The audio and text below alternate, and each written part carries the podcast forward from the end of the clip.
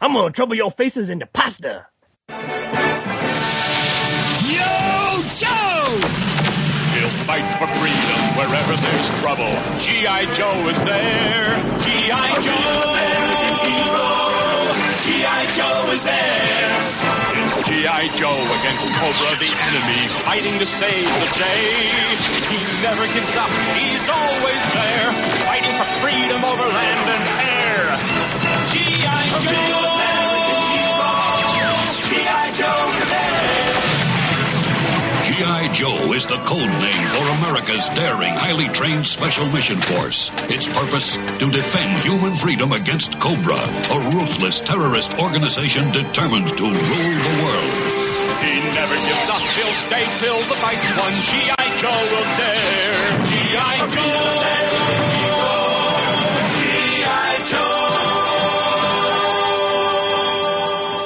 Welcome, Star Joe's Podcast, episode one twelve, Star Joe's A Real Animated Hero. I'm your host, Ryan.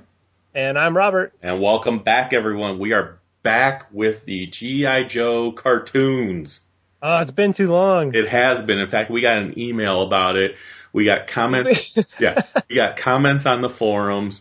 Uh, we got comments in on Facebook. Uh, I actually got a message on Facebook that I, I will probably try to re- bring up here and read for you. Um, okay. People were highly, highly demanding these episodes to return. And, All right. and I tried to reassure them. I was like, they're coming back. We have not forgotten about them. They're coming back. I promise you. Um, so, uh, yeah, it's just a long time coming, but I, I mean, both of us, I know, were just excited. We're like, we got to get back into these cartoons. So, yeah.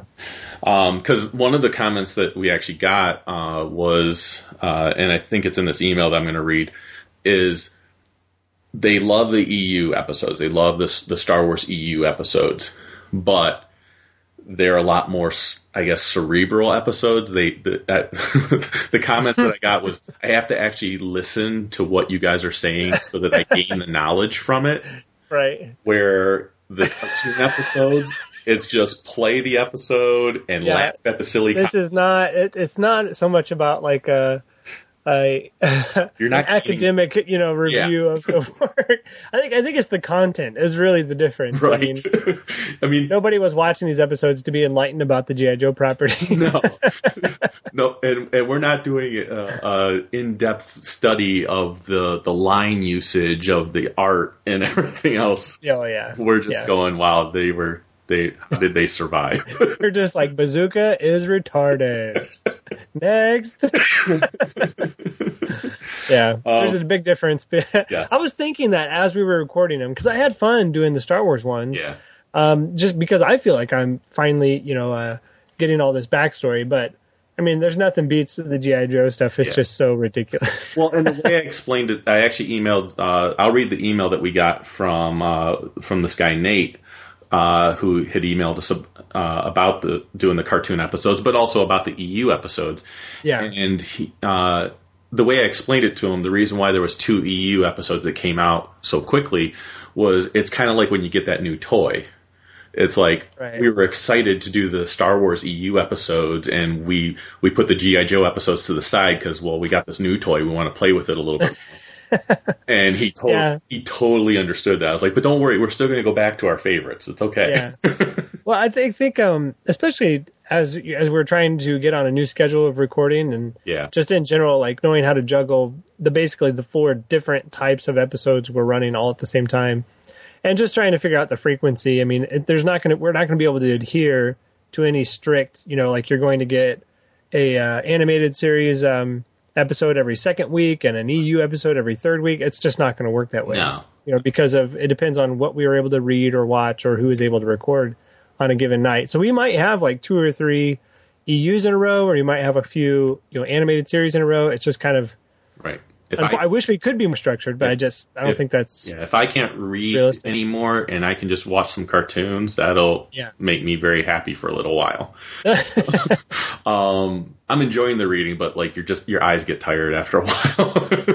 Well, and obviously it's we can watch five episodes of yeah. G I. Joe much faster than read a novel. Exactly. In, in general, you know. Exactly. So. I mean, what I would what I'm hoping for. I'm not saying this is always going to happen this way. What I'm hoping for is that. once a month we'll do the cartoon episodes, and once a month we'll do an E U episode. That's yeah. what I'm hoping for. Now, when they happen in the month, I don't know. Right. Um, but that's what I'm kind of hoping will happen. Uh, I was also mentioning to Robert earlier today that uh, once again, February seems to be the month where we put out the most episodes. I don't know how it happens, but I looked back in our history, and it seems like February, which is the shortest month of the year, is the month we put out the most episodes. And yeah, you had a good had theory a, behind it. I had a theory. I think I think what it is is we have a New Year's resolution to be more regular with our episodes, and then that takes a while to kick in. Like by right. the time we can actually start doing that. So that's February. We're like, yeah, let's do it. Right. And then the whole rest of the year, we're just like going back to old habits and crapping out on you guys. So, but that is not going to happen anymore. No, we won't let it. Because if, and actually, if you notice, and this is the thing I notice, and it's not all about like how many hits we get and stuff like that, but obviously the more hits we get of people listening, that means that there's more people listening, which is always awesome. Um, but I did notice when we started to trail at the end of the year and not put out as many episodes, we were putting out like maybe one a month, maybe two a month if we were really, really lucky. Our listenership went from getting like three thousand to four thousand hits to getting like maybe one thousand. Yeah. Um, so I think now that we're going to be regular, uh, just like anyone with good fiber in their diet, we're going to be regular. um, we can. These episodes are going to come out. That was my promise to people on the forums, my promise to Robert, my promise to Chuck, that, hey, these episodes are going to come out. And mm-hmm. I'm going to take that on my shoulders and say that even if stuff happens where we can't get together uh, for whatever reason, I know you have sometimes a heavy workload and, and Chuck's got stuff going on with his life and everything else, I'm like, screw it. If something happens and we just can't get together, then I'm just going to put the call out there to listeners and say, hey, you want to come on? We'll just chat for half an hour to an hour or yeah. something like that. We'll see what happens. I know you're very committed, but like I said, things happen. Life right. life does get in the way sometimes. So, um, and the good thing is so far we've been able to record together and still have episodes in the can. Right. And I think, well, and I think it helps that um, because we do have a few different types of shows we can do. Right. Uh, we and then we always have the ammo dump we can fall back on, which yep. is um, I don't think it makes that any less of a show, but I think it's it's an easy show to record where we're always reading comics. We always have something to talk about. Yeah, and that is the big thing with the ammo dump is, like you said, it's not that it's an easier show. It's just that we're we're reading comics because we enjoy them. So it's like, hey, let's right. get together and talk about comics. So yeah. Um. Now, before we get into the listener feedback here, there's something I think is appropriate to bring up on these animated episodes, because again, they're a lot more lighthearted episodes, um, and I'm sure you know where I'm going with this. For some reason, my co-hosts on this show like to be around naked men, and Robert recently, and you posted this on Facebook. So. I didn't. I never said I liked it. You post- See, there's a difference between me and Chuck. Chuck will go sit next to a bunch of naked men and eat a steak. Like, enjoy enjoy it. You know what I mean? Take his time. Kick back. All I could say is I don't have any stories about being around naked men. That's all. Evidently, there's something when you guys talk to me, you, then you go out and feel this need to be around naked men. That's all I'm going to no, say. No, no. I was trapped. I had nothing to Okay, this is let it, me tell Is it my story. Animal magnetism? Is that what it is? No, yeah, it has everything to do with you, right? no, go ahead no, and tell the story. Okay. Uh, I was at the gym, and I was going to just kind of try and warm up a bit for my what for my workout, and so I because it was super workout. cold outside. Okay, all right. So I went. I jumped in the sauna, and I was gonna just kind of relax, do some stretching, maybe a bit, and then I, and it's like it's an empty sauna, right? So I go in there right. and I, just to get my body warmed up. So I'm sitting down on the bench, and this guy, uh, he's probably in his late sixties, early seventies. Let's call like an, let's call him Billy. Yeah. Okay. So Billy. Billy walks in butt naked, all right? Uh, he does have a towel, but he's not bothering to really use it to cover himself in any way. And I'm clearly looking right past him at the sign that says no nudity without, you know, some kind of towel or, you know, shorts on or something. And you're coughing. I'm like, this guy, I'm like, uh-huh. And he's all, you know, blatantly ignoring this rule. So I'm sitting there kind of just, I'm like, oh my gosh, you know, because he walks in and I just like, so I just look at the ground. And I've got me like listening to music on my iPod, and and I'm just like trying to put my hand up by my forehead, you know, av- av- you know, to avert my eyes, and he's standing right in front of me. So it's eye level. I mean, there's just nothing I can do to to avoid this. So like, even if you're looking straight at the ground, your peripheral vision is just going to betray you. There's nothing you can do to avoid this. And I'm like, oh my gosh. So I'm just trying to, so I just close my eyes completely, and I'm just like, you know, I'd get out of here, but he's basically blocking the door, and he's standing right in front of me, uh, with uh, Billy's Willy just right in the right in my face. I mean, there's nothing I can do about this. And so then uh, I was like, this cannot get any worse. But of course, it gets worse. I hear, I hear this strange sound. It's just like something clunking around, and, and I wasn't really paying attention to him when he walked in, but he was holding his towel. But it, you know, it sounded like he was opening something. I'm like, what is this? So I go ahead and look up, and right as I look up, he's got a he's got a tub of Vaseline. It's not like a little squirt bottle. It's a tub of Vaseline, and he just takes his hand and scoops a huge scoop out of it and starts rubbing his body. And I'm like, I'm out. You and get, I he's getting ready for you. I was like, what the heck? And so I just ran. I mean, I was saying online, I just started my workout with sprints that day. I was just like, I'm just right out the door. And I did not look back. Oh, my gosh. No, no thank you. I read that, and I I doubled over with laughter. Um, I'm like, what the heck? Now, if it was Chuck, he'd be like, hey, so you want to order a steak? All right, high five. Chuck, Chuck could be like, you want to rub some of that on me? I know. He's like, I'll get your back, you get my back. Oh, that'd be Chuck. That would be Chuck, yes. Yeah. Um.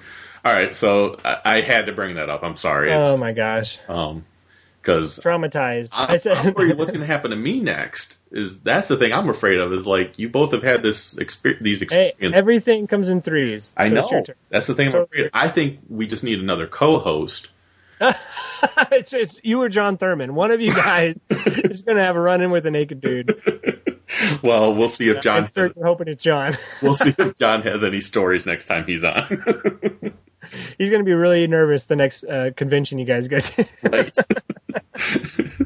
Because the naked guy's probably going to be Chuck. Yep, probably. If you're in a room with Chuck, watch out.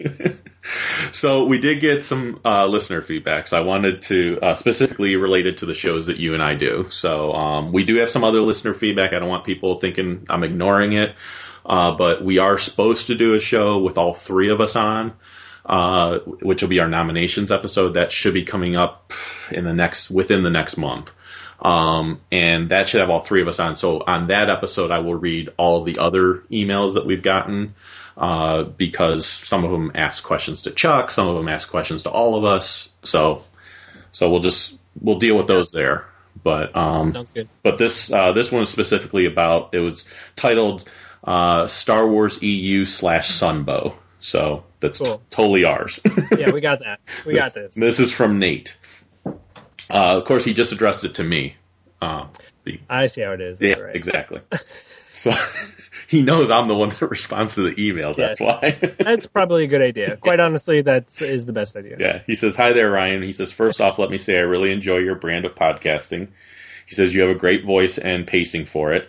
Not too slow or too fast or too loud or too muffled. He said, Chuck plays the ideal loose cannon.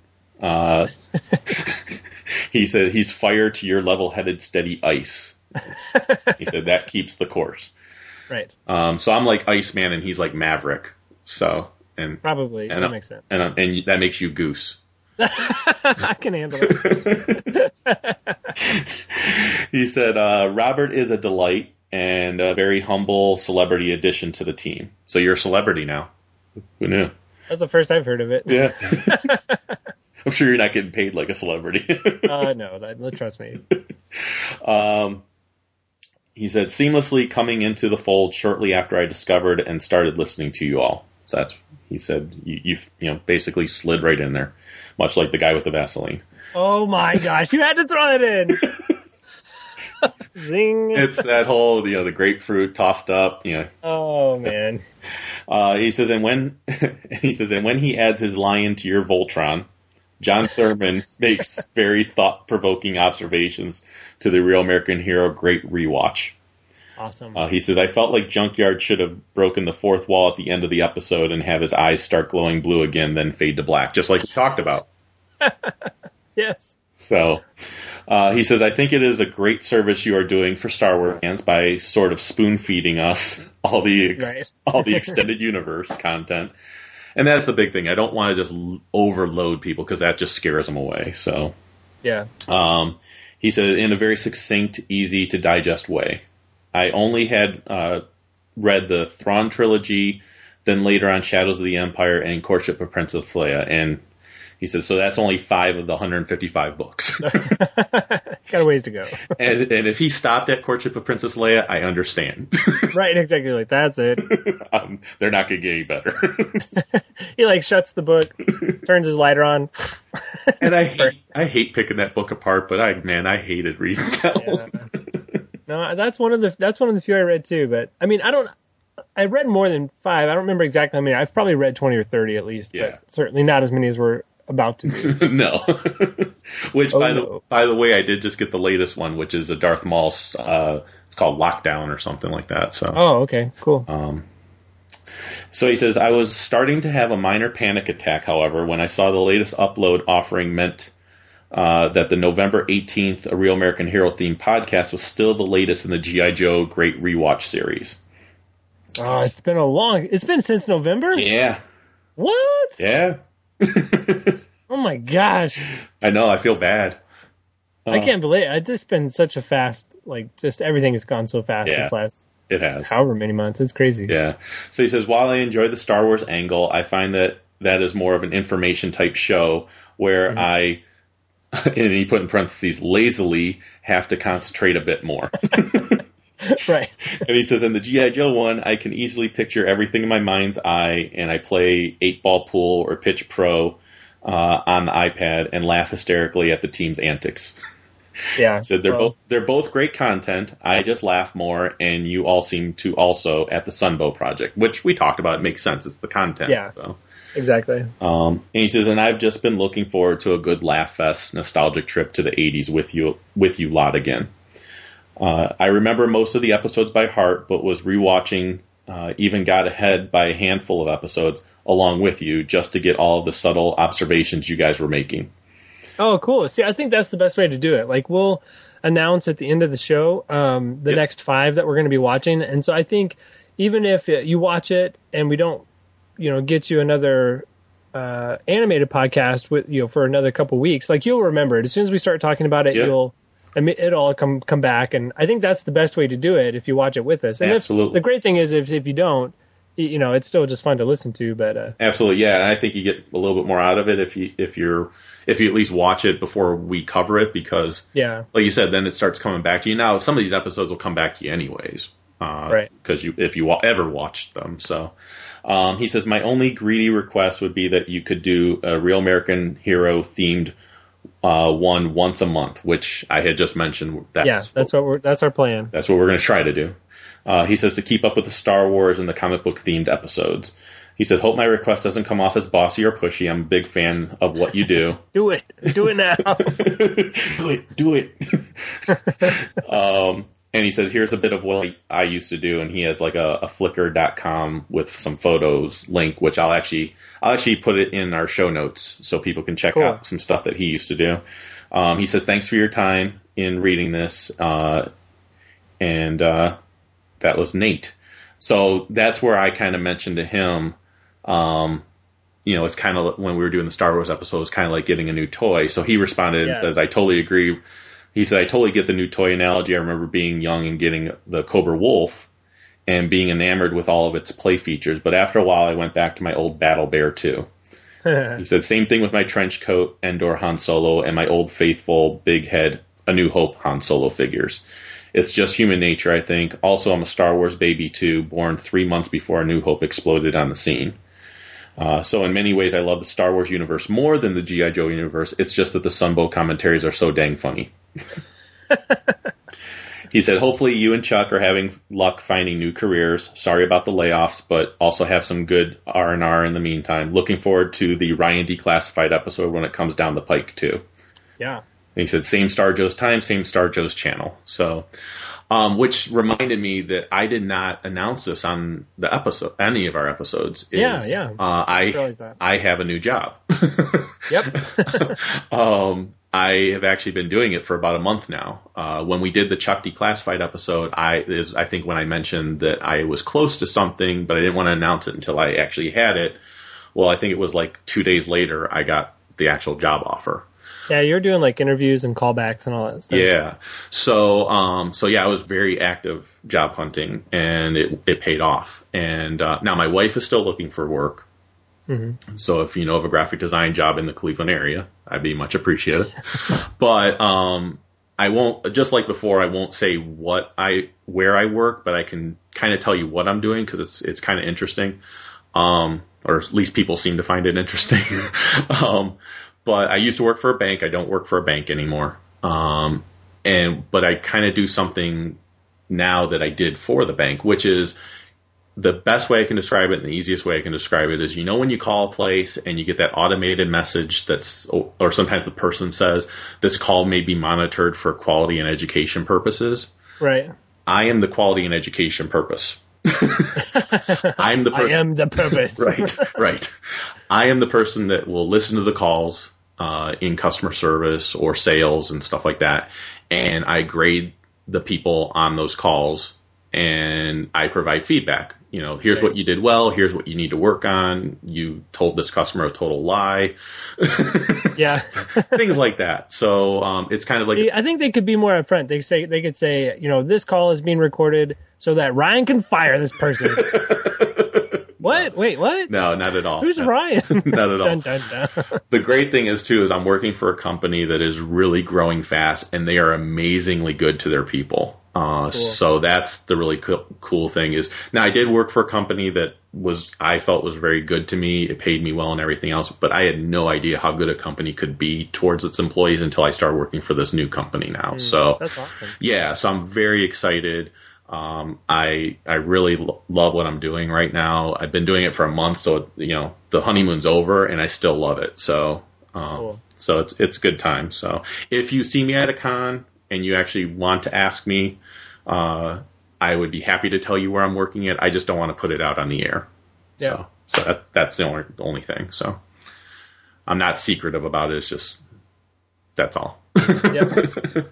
But uh, it's a secret. But it's a secret. I'm not secretive, but it's a secret. Yeah. I'm not going to tell you. Unless you ask. Unless you ask me. Really, really nicely. So... The moral of the story is don't trust Ryan with secrets. No, I keep the important ones. The ones about my own personal life, I usually, right. I'm because it's only going to hurt me. Yeah, no, it makes sense. It's yeah. not something for on the air, so it yeah. makes sense. Well, and all because I don't have that company's endorsement. Yeah, exactly. You know? No, I deal with this all the time. Like, yeah. uh, I mean, just it's just structure, and it's you know you don't necessarily speak for the company, so you can't, you know, that's right. not what you're paid for. That's not what you have. An obligation to, or even a right to do. So yeah. they cracked down on that. And yeah, exactly. Better, better safe than sorry. So, yep. Um, so we did get another message on, um, on Facebook, and it was kind of related to a lot of this stuff that you and I cover, but he also, uh, it's from a guy named Kevin, and he had a question specific to you that I thought would be good on this episode to have you answer. Yeah. Um, so he said, "Hey, Chuck, Ryan, and Robert, uh, talk to you guys a bit, Uh, over Twitter and have loved your podcast for quite a while now. Um, most likely you're talking to me over Twitter, unless you're you're talking to Robert and uh, Robert. Uh, I'm not on Twitter. You're that not much. on Twitter? Okay. I mean, I am, but I just I just kind of check in and out. So, so Kevin, you're mostly talking to me.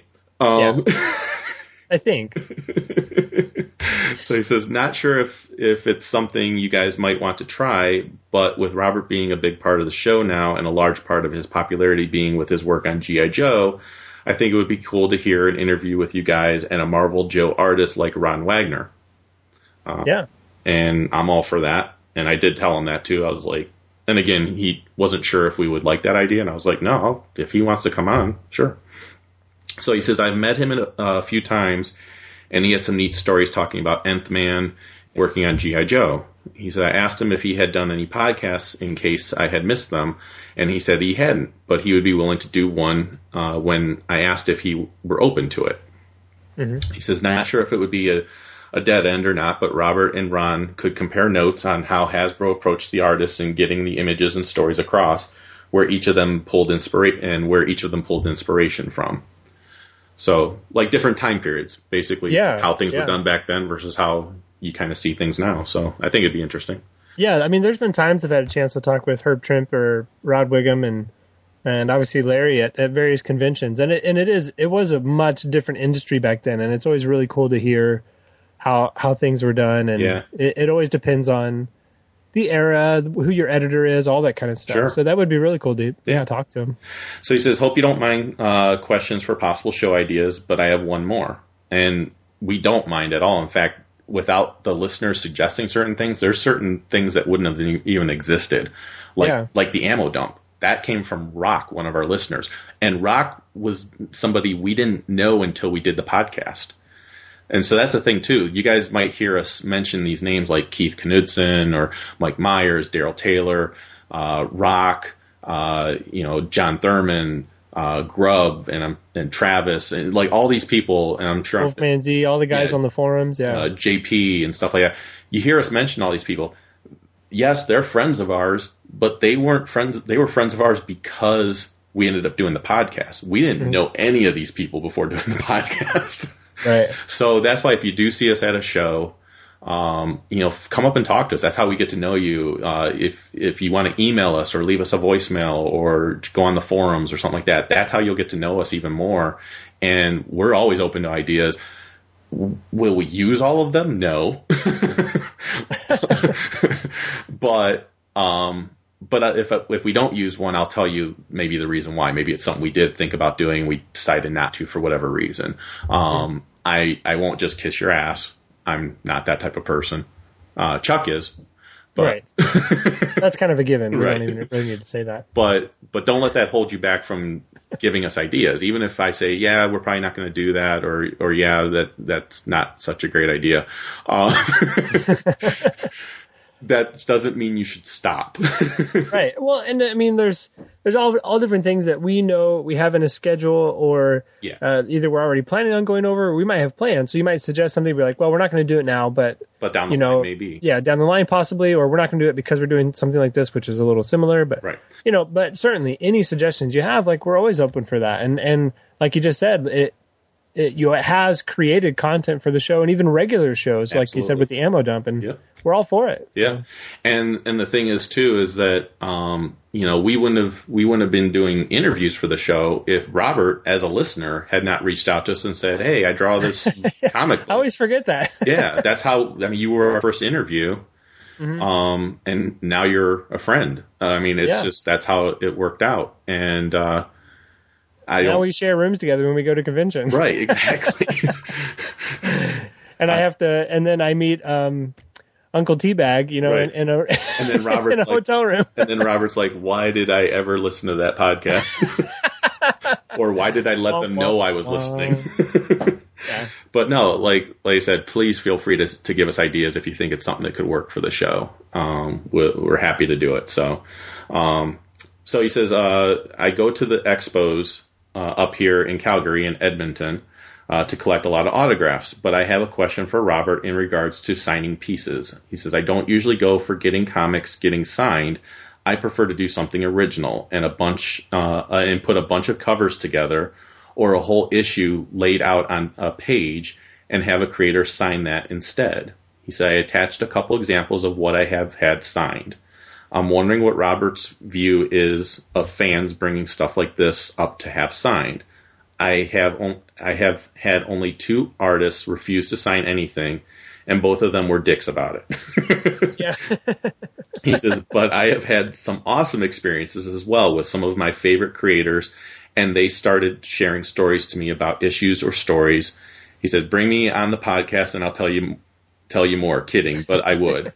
um, and then it was funny because I told him, you know, he, he did send some examples and I asked him if he was okay with me showing them on Facebook. So I'm, and he says I'm, he was totally fine with that. And um, I said, you know, I'll post it on Facebook so people can see what he's talking about. And uh, I says, and, you know, maybe, yeah, maybe we can have you come on sometime and you can tell us some stories that you've heard from creators and things like that. And he goes, yeah, I think I was drinking a little bit when I told you I'd come on the show.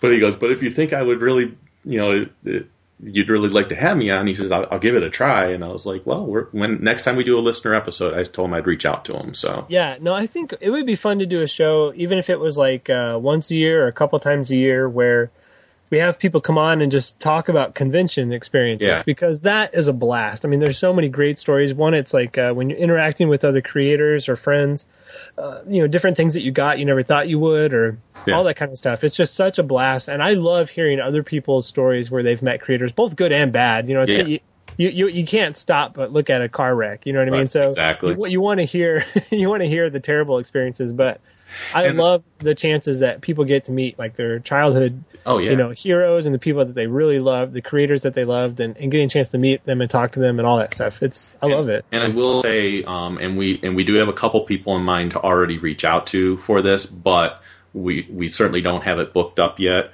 Um, most likely episode one twenty-five will be an all listener episode where we'll bring some listeners on and we'll talk, because we did it at episode seventy-five. And I was uh-huh. like, okay, we're getting near episode one twenty-five this year. Uh, that's fifty episodes since the last time we had a bunch of listeners on, so we should probably do it again. Yeah. So, uh, so we're at episode one twelve. It's only thirteen episodes away. So, right. uh, so we'll reach out to some people, but then also if you're interested, let us know, um, and we can see if we can fit you on that episode as well. So, uh, obviously, yeah. we want to limit how many people, but uh, I can tell. Well, you. Well, I mean, we might be able to do it too, or we. Yeah.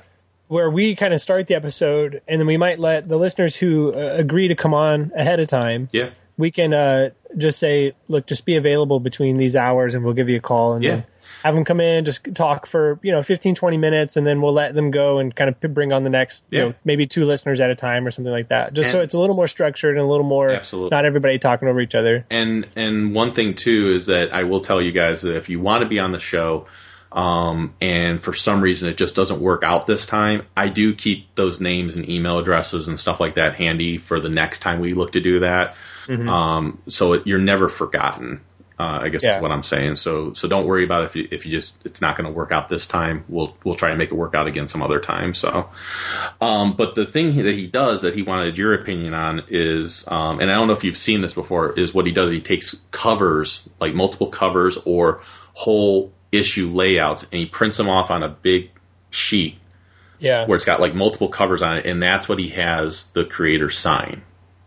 Yeah, I'm actually looking at it right now. Um, yeah, so, okay, this is, um, me personally, I I absolutely love when somebody has taken the time or the initiative to do something like this and have, you know, their own way of collecting, whether it be original artwork or, or signatures. Right. Um, I think it's just, you know, um, ingenuity and, and, and an obvious love for uh, the work, which obviously it was flattering to me as an artist. So yeah. I, I'm more than happy to sign, you know, I'll sign anything. Yeah. Like I would, just because I appreciate the fact that, that you have shown interest in my work. Right? Chuck's so, R H P. Yeah. Exactly. Almost anything. I would sign almost Vas- anything. Vaseline rubbed down naked men. Okay. Let me take that back. There are a limited amount of things I would sign. um, uh, I will only sign what I deem appropriate. No, but we've also had like uh, Shannon. we've we've also had Shannon, Shannon Gallant on, and he says he loves it when someone brings something unique yeah. to him. Be, that's something he hasn't seen twenty times over, um, and he says he knows a lot of creators that feel the same way. And and yeah. like like Kevin was uh, telling us, you know, some creators actually when they see something like that, they actually take time to talk with you because you've brought something they have they don't see all the time. Yeah. Now, um, and that's when like also uh, you bring, say say there's a, a writer or a an artist that you that you enjoy their work, and you, you take the time to go and find their very first published item or something like that. Like you went out of your way to find that kind right. of thing. And then when you bring it up to the sign, they're like, oh my gosh, I haven't seen this forever. And typically they're like ashamed of it, but which is always like a funny icebreaker. You're like, right. hey, you drew this? And they're like, oh man, this sucks. but um, but you know, it's, it's again, it's flattering because you took the time to go and find, or you remembered. You, you're not bringing them the hottest book that just came out last month. Right. You know, that, like you said, they're they're seeing dozens of at this convention. You're bringing them something that, that either they had a passion for earlier on in the career, or maybe, like I said, their first work or something. And, and and we always appreciate that, because obviously you've yeah. taken the time to I, stuff out. I actually have contacted Robert's mom, and she is sending me his very first drawing he ever did as a little kid. And I'm going to have Robert sign that for me. Oh, my God. No, that, I did. It's it's funny because I when I was in uh, I think seventh or eighth grade, we had a comic shop in town. I went up there and I said, hey, if, if I do a drawing for you guys, okay, will you pay me in comics? So I was already working the angles, you know, as a little twelve-year-old. And they're like, sure, kid, whatever. And he was doing so little I, turkey hands and yeah. stuff like that. I went home and I drew this Wolverine. And um, it was back in the early nineties. And so I was like, uh, hey, I know, I know the trick to drawing leg muscles because I've read Image Comics. And I was like, the idea is you just draw as many lines as you can. And no feet. Exactly. I thought that was it. Little triangles for feet and, and like dozens of lines all through the legs. And I, and that's it. I've got it. That's the ticket. So like... I drew this uh, terrible Wolverine and I brought it in. I guess they were impressed by the fact that I was only twelve and I drew this, but right. I look back on it. It's pretty terrible. So I drew like the Wolverine and I just hand wrote in the name of the comic shop, its uh, address and its phone number. And I took my own initiative. I made like one hundred copies of these at the library, and I just put them all over town. I was just like stapling them to like telephone poles and, and every grocery store. I need to find one of these. Well, my brothers kept one. I didn't know it. So, and I got, you know, they, they gave me like, a, a, like, I don't know, half a dozen comics. And I was like, oh my gosh, what a great deal.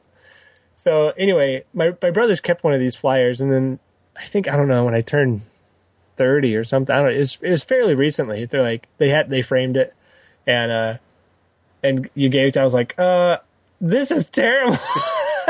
what what is Brian's number? Because I need to get yeah. one of these from him. I know. I, um, I need to maybe take. I need to scan it or something. I don't even know if there's a digital version of this. Well, talk, oh, there, just talk to Keith Knudsen. He knows how to scan things. So just. Oh yeah. Well, we'll have to catch him before he has a few drinks. But no, that's when he does scan. Is when he's had a few drinks. Anyway, okay. If you've never listened to D C Noise, Keith Knudsen gets drunk and then he wants to scan stuff in. I know. Like, I'll scan it. Look, I'm scanning it. I'll scan it. I'll scan it. Did you get it yet? Did you see it? Did you see it? No, okay. So um, the other thing I wanted to say is, okay, so Kevin's point about some some creators not liking this and, and then that they get upset about it. Okay. There, I, I see the other side of it as well. Okay. There's a few things.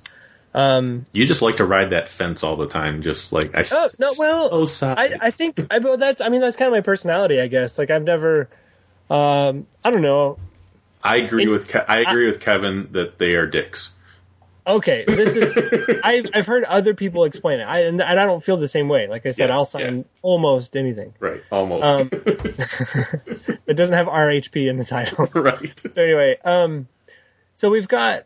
You know, some creators, right, they're, they're, they're at a show set up um, for a few reasons. One is obviously to see fans of their work, but also to make money, right? We're there at a show.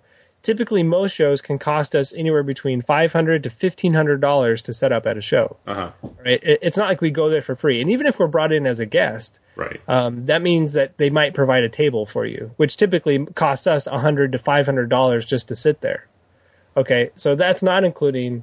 everything else it costs for us to be there, let alone the fact that we have work we could be doing at home, right? Right. So so not, not only are we in the hole, the cost of even being at the show, but the two or three days worth of work we could have just stayed home and done. So that's another anywhere from five hundred dollars to one thousand dollars, depending on how much you make or what you're doing at the time. So you have to realize that going to these shows uh, is an investment to us, and we're and we're paying or, you know, possibly losing anywhere between, like I said, five hundred dollars to two thousand dollars to be at these shows.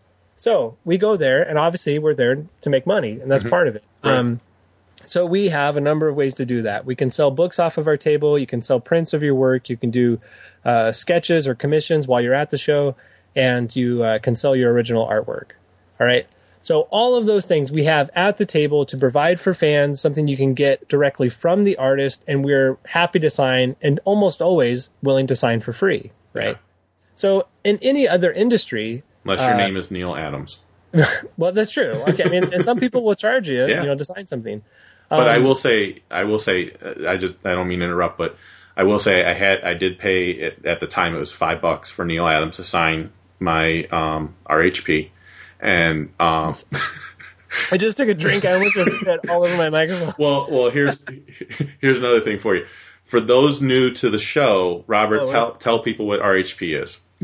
I don't. I don't think I want to. I I feel dirty enough that I know what that stands for. Okay. So, anyways, um, when we have Chuck on, he'll tell people. Yeah. Oh, yeah. Um, but anyways, I no, I had him sign my hardcover edition of Green Green Lantern, Green Arrow. Yeah. Um, and he and yes, I paid him five bucks for his signature, but I felt like I got five dollars out of it because he actually talked to me. He mm-hmm. signed it, and he told me he left some room in case I, you know, had anyone else that was going to sign it uh, that worked on the book and everything else. And he shook my hand, and it was, he was very nice about it. So, yeah. like, I was like, okay, I'll pay you five bucks for that.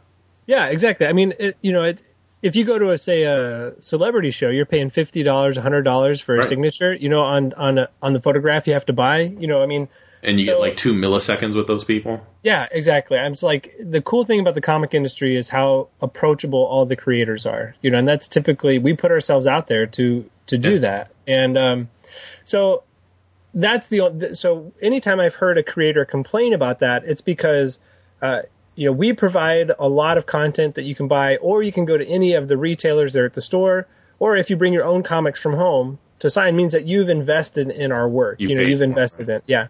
Now, th- when people print off a picture that I drew online or something like that, you know, I put it up online, they print it off, and they want me to sign it. Like, again, I'm more than happy to do something like that.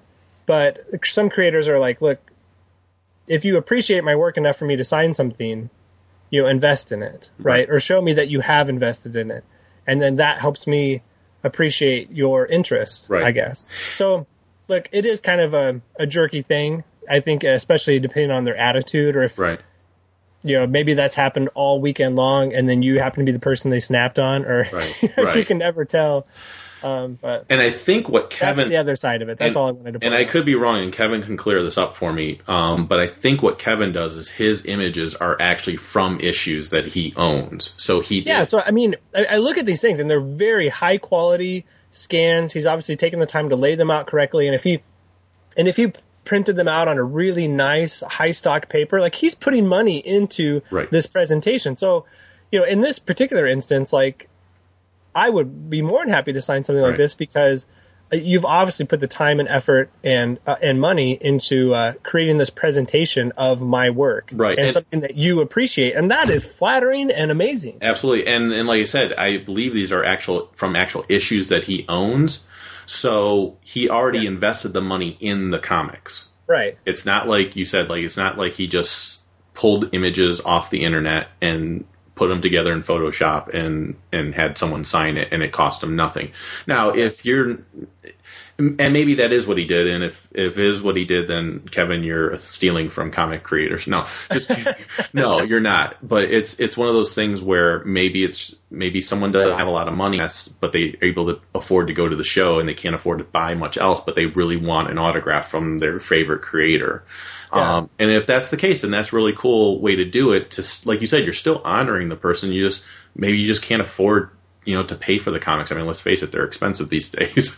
Yeah. so. No, it's, I mean, it's, uh, I, I get, like I said, I, I do get both sides of it. I think, you know, um, that when I have heard uh, creators complain about this, it's been typically because they've just printed something off online. Yeah. And but but like you said, not everybody has the money to go out and, and to do this, and they obviously still appreciate your artwork enough to print it out, come and find you, you know, pay for admission to the show, come and find you and get it signed. Like yeah. so that's why I see it. I'm more than yeah. happy to do it. But I also I can't, I can't afford uh, Giant Size X-Men number one, but maybe I still want the artist who drew the cover to sign a picture of it. So yeah, I mean I mean see, yeah, that's I I, I totally get it. But um you know, and I, I, I usually like to have something on my table, like my postcards or something that people can have for free that I can sign. Um, so, like I said, I'm all for it. I understand some some creators aren't. And I think when you, uh, if you do this type of initiative where you're creating something original and you're bringing to the show to have an artist sign it, you just have to go into it knowing not every artist is going to be down with that. Yeah. You know, so you might run into people who don't appreciate it or might be upset about it, and you're going to have those experiences. So. You just hope that more often than not, you have the good experiences, but that's part of the risk of doing something on your own as opposed to buying something off their table. And make sure that if you're going to a show that Robert's going to be at, that you get to his table before I do, because I usually take all the free postcards and then I put them in prize packages. And that's how I am able to create prize packages. Oh, so. first first he makes me sign them all, and right. then I don't have time to do anything else all night. And then I list them on eBay. Get Robert Atkins' signature. He rarely shows up at shows. Oh, come on. You'll never get a sketch from him. The only way to get his artwork is to buy this postcard. All right, so you ready to get in some episodes, yeah, G I. Joe episodes? All right, yeah. So enough tomfoolery. um, all right, so the first one on our on our list, and as always, Robert, you already know the drill. Jump in with any crazy comments that you might have. Of course. Um, is we have right, so we have uh, Money to Burn, which is by Roger Sliffer. Slifer. I like uh, Sliffer. Sliffer? yeah. Sliffer Sweeper? Yeah, something like that. um, So, here's what happens. In the middle of the night and in an unknown uh, metrop- uh, metropolis, jewelry stores, art galleries, and antique coin shops are being burglarized. Uh, the valuable merchandise is sold to the Crimson Guard uh, commanders, Tomax and Xamot. Mm-hmm. They're dressed in their Cobra attire, and they pay for the goods acquired by the thieves. Uh, just then, a Blinks armored truck, which that cracked me up. Yeah. It blinks instead of brinks. Uh, suddenly zooms towards them. They flip over the, the truck. okay, okay, okay. I got to jump in already. I've got to jump in. What the crap? All right, so th- these people are like, uh, you know, robbing the banks in the middle of the night. I get that. But then they're like uh, zooming through the streets. Um, or no, I guess that comes a little bit later. But still, this truck just comes out of nowhere and is gunning for him. I mean, yeah. It looks like they're out for him. They come driving right. The, everybody scatters except for Tomax and Xamot, who stand there right in front of the truck. Yep. As, and they're like playing chicken with it. And right as it's about to hit him, do they, they do like front handsprings off of the roof of the truck and flip right over it. And then the truck like runs into a a, a pole or something, or yeah. just smashes into some yeah. crap. And then the guy gets out like, "Hey, I got your stuff." And you're yeah. like, "What?" The, the, the truck's ready to be used. Yeah. Like after you ran into someone. And they proved that white men can jump. Yeah, actually quite uh, acrobatically. And did you notice that the driver sounded like Flint? Oh, it was totally Flint. Yeah, I love it. I love it when you hear him. It's so good. So uh, after driving the truck to their corporate headquarters, uh, Tomax and Xamot change out of their Cobra costumes and into their suits. Uh, they then tell their secretaries that they will be leaving for the day. Which I kind of wonder if is didn't they come up like a side panel or trapdoor or something? Yeah, like yep. They came in, and I wonder if they were there. You know, it's like d- if she didn't see them walk in, but then they walk out. Like, yeah. Where did these guys come from? So and then they tr- dress in their suits just to get into a Cobra Rattler. Yeah, to fly away. why did I don't, so? Why did they have to go through their office to do this? Like I don't. I don't. It was it was just a way to kind of I guess show the life of the. And what I want, what I want to know is where the Cobra Rattler come from. Oh, from the side of the building. Remember how the thing just? Oh, that's right. They take off. Earlier episodes, continuity. I get it. Yeah, ding ding ding. um, so the twins fly inside a Cobra Rattler towards the mount, uh, a mountain uh, top. Uh, the top half of it's obscured by clouds, and they accompany Cobra Commander as he visits Destro in his lab.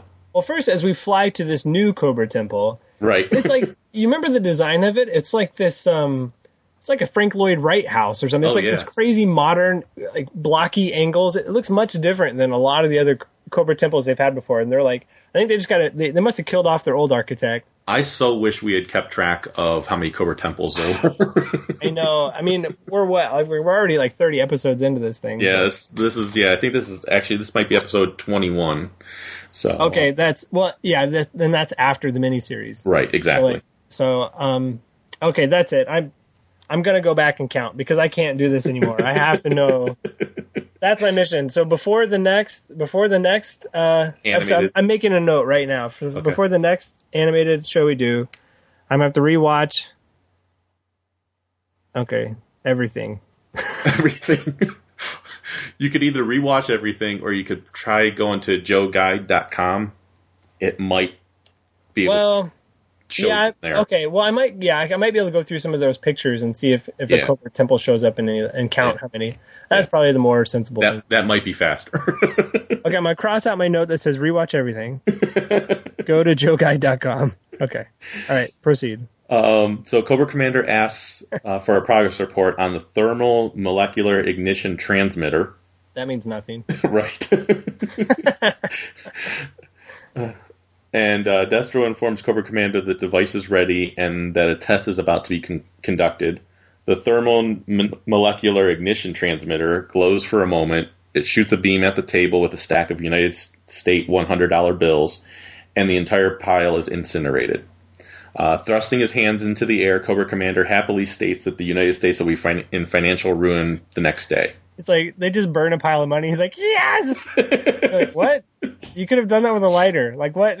Right. Why did we have to build this machine?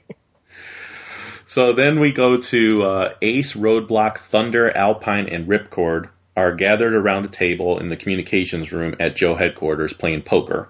Mm-hmm. And if you notice through this whole episode, Thunder is never identified by name. Oh, yeah. Yeah, that's true. Because the whole episode I'm watching and I'm like, who the hell is that? I can't remember that, what his name is. And I was like, well, they're going to say his name eventually. No, it wasn't until the nope. next damn episode that they actually said his name. Hey, you, over there. um, before Ace can display his winning set of cards, the money on the table incinerates. Thunder pulls out his wallet to find ashes. Yeah. Uh, Breaker tunes into a broadcast from Cobra Commander, who states that because of the fiscal irresponsibility of the U S government, Cobra Commander has eliminated the old currency and will help create a new world order. And then it shows just like scene after scene of people's money, you know, just going up yeah. in flames and flashing and, and turning into dust. And so you have like uh, the, the saddest was the lady stuffing money under the mattress. Yes. Like this old lady, she's like, oh, I've put money away for like the rainy day. You know, it's this whole life savings under a mattress. And it's like, what I don't get is how was how are they able to target the U S currency only and not all paper? Oh yeah, I don't. I mean, it's, I know U S currency is special paper, but it. I mean, I don't know how you just go, okay, we're gonna burn money, and that's all it's gonna burn. Uh, it has something to do with the thermal or the molecular or the ignition, possibly the transmitter part of the of the device, but I'm not exactly sure. It's one of those four parts. Right. Has something to do with that. So at the Department of the Treasury, thousands of people stand in front of the building and chant over and over again, "We want money. We want money." Like they just expect it to be handed out. I don't know. Flint, Lady Jaye, Roadblock, and Ripcord listen to the manager of the currency production and uh, explain that in a few short days, buying and selling have been replaced with rioting and new money cannot be produced because Cobra Commander will simply destroy the bills. Oh, and that that, that reminds me, around the poker table when uh, Thunder's money bursts up, Ripcord, he's like, did Joe Cash just do the big flash? I was like, what? There, you mean, he has you mean so Roadblock? Who did I say? You said Ripcord. Oh, no, yeah, that was totally Roadblock. Ripcord doesn't talk like that. Yeah, no, yeah, Roadblock, man. He has so many good lines. It's great. Um, so, yeah, oh, yeah, definitely. Because he has one coming up later that I wrote down because I couldn't believe he said it. He's got a few. So, uh, an employee in the printing uh, section of the Treasury Department bursts out of an office and tells his boss that the hissing fool is back on television. Cobra Commander announces to the world that Cobra's economic recovery plan will allow people to exchange their valuables for Cobra currency at extensive enterprise buildings. Oh, isn't this guy? He's like, hey, uh, you know, Cobra Commander or whoever, he's, he's on T V. And then he like lifts up his watch. Yeah. Right? It's like a little T V on his watch. I was like, yeah. That's bizarre. Yeah. And what I want to know at this point is how is extensive enterprises not shut down by the U S government I, already? I know. Well, I guess they do talk about it a little bit in just that um, they're like, oh, we're just doing the business exchanges. So yeah, but I I'm think, talking about before all of this happened. No, like, no, they should obviously be completely shut down in the the, the the twins be in jail. Like, I think that's obvious. No, did we pass up the part where, okay, so they're in the riot and just Flint and Lady Jaye and I forget who else was with them. Uh, Ripcord are just trying to get into the building? No, we're going to get to that part now. Oh, okay, okay, okay. So, uh, believing the Joes uh, have led uh, have a lead, Flint and other Joes travel to extensive enterprises. where a line of people stretches around several oh, that's right. city blocks. As the Joes walk towards the entrance of the offices, the crowd tells the Joes to get in line. There's like this hippie guy, you know, he's got yeah. like long blonde hair. He's like, hey, and he's like total jerk.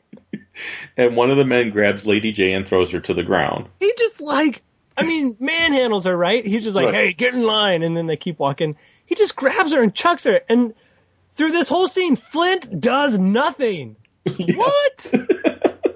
Dude, there's some man credit. I cannot believe this happens. One, I mean, Lady Jaye can take care of herself. And I can't believe she would just get, let her, allow herself to get tossed by this right. jerk.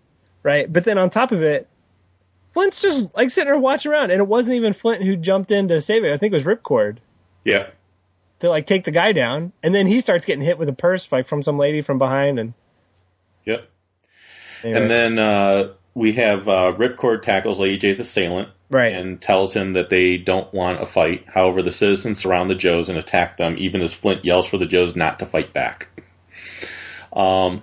So the exit- crowd comes all in, and yeah. So then we have exiting his truck, worst father of the year. Whoever this cowboy is, he, yeah. he, his daughter. He puts his daughter, or she stays in the, the daughter, bed of the truck. Yeah. His daughter Libby. Yeah, she's and, in the bed of the truck, which yeah, you're not yeah. allowed to legally do anymore. Well, yeah, exactly. I mean, I mean, in the eighties, man, you would you would get away with anything. But, oh yeah. But nowadays, yeah, you would get a D C F S called on you in a second. I I remember my dad saying we're going to the lumber store. And we would drive in his pickup truck, and then he would load up all the two by fours and stuff like that in the back of the truck, and then he'd be like, okay, now sit on it. We're going to drive home. Keep this stuff down. Keep this from blowing away, and hold on tight. Right. No, so this this guy, this cowboy, whoever he was, like leaves his daughter Libby in the truck and takes off to go like help or, you know, I mean, I think he's trying to help the Joes. I don't think he's like going after. No, he was going. He was going to offer his rope so that they could tie up the Joes. What? Oh, he's like even more of a jerk than I thought. Yes. Like, what a turd. So he so, ac- he accidentally knocks the gear shift loose as he's walking towards the crowd, and he offers his rope. He's like, "Hey, I got some rope here. We could hog tie him." Uh, so then the truck gets put in neutral. Yeah. And as he walks over to the crowd, his truck with his daughter still in the bed of the truck begins to swerve wildly as it rolls down a hill. Right. Uh, Alpine grabs the rope from his father, uh, from the father's hands, and lassos Libby and pulls her out of the truck and into his hands before the truck smashes through glass doors of extended, extensive enterprises. Right. Um, so okay. The father turns to the crowd, tells them to let the Joes through since they have saved his daughter's life, and everyone does it very disgruntled.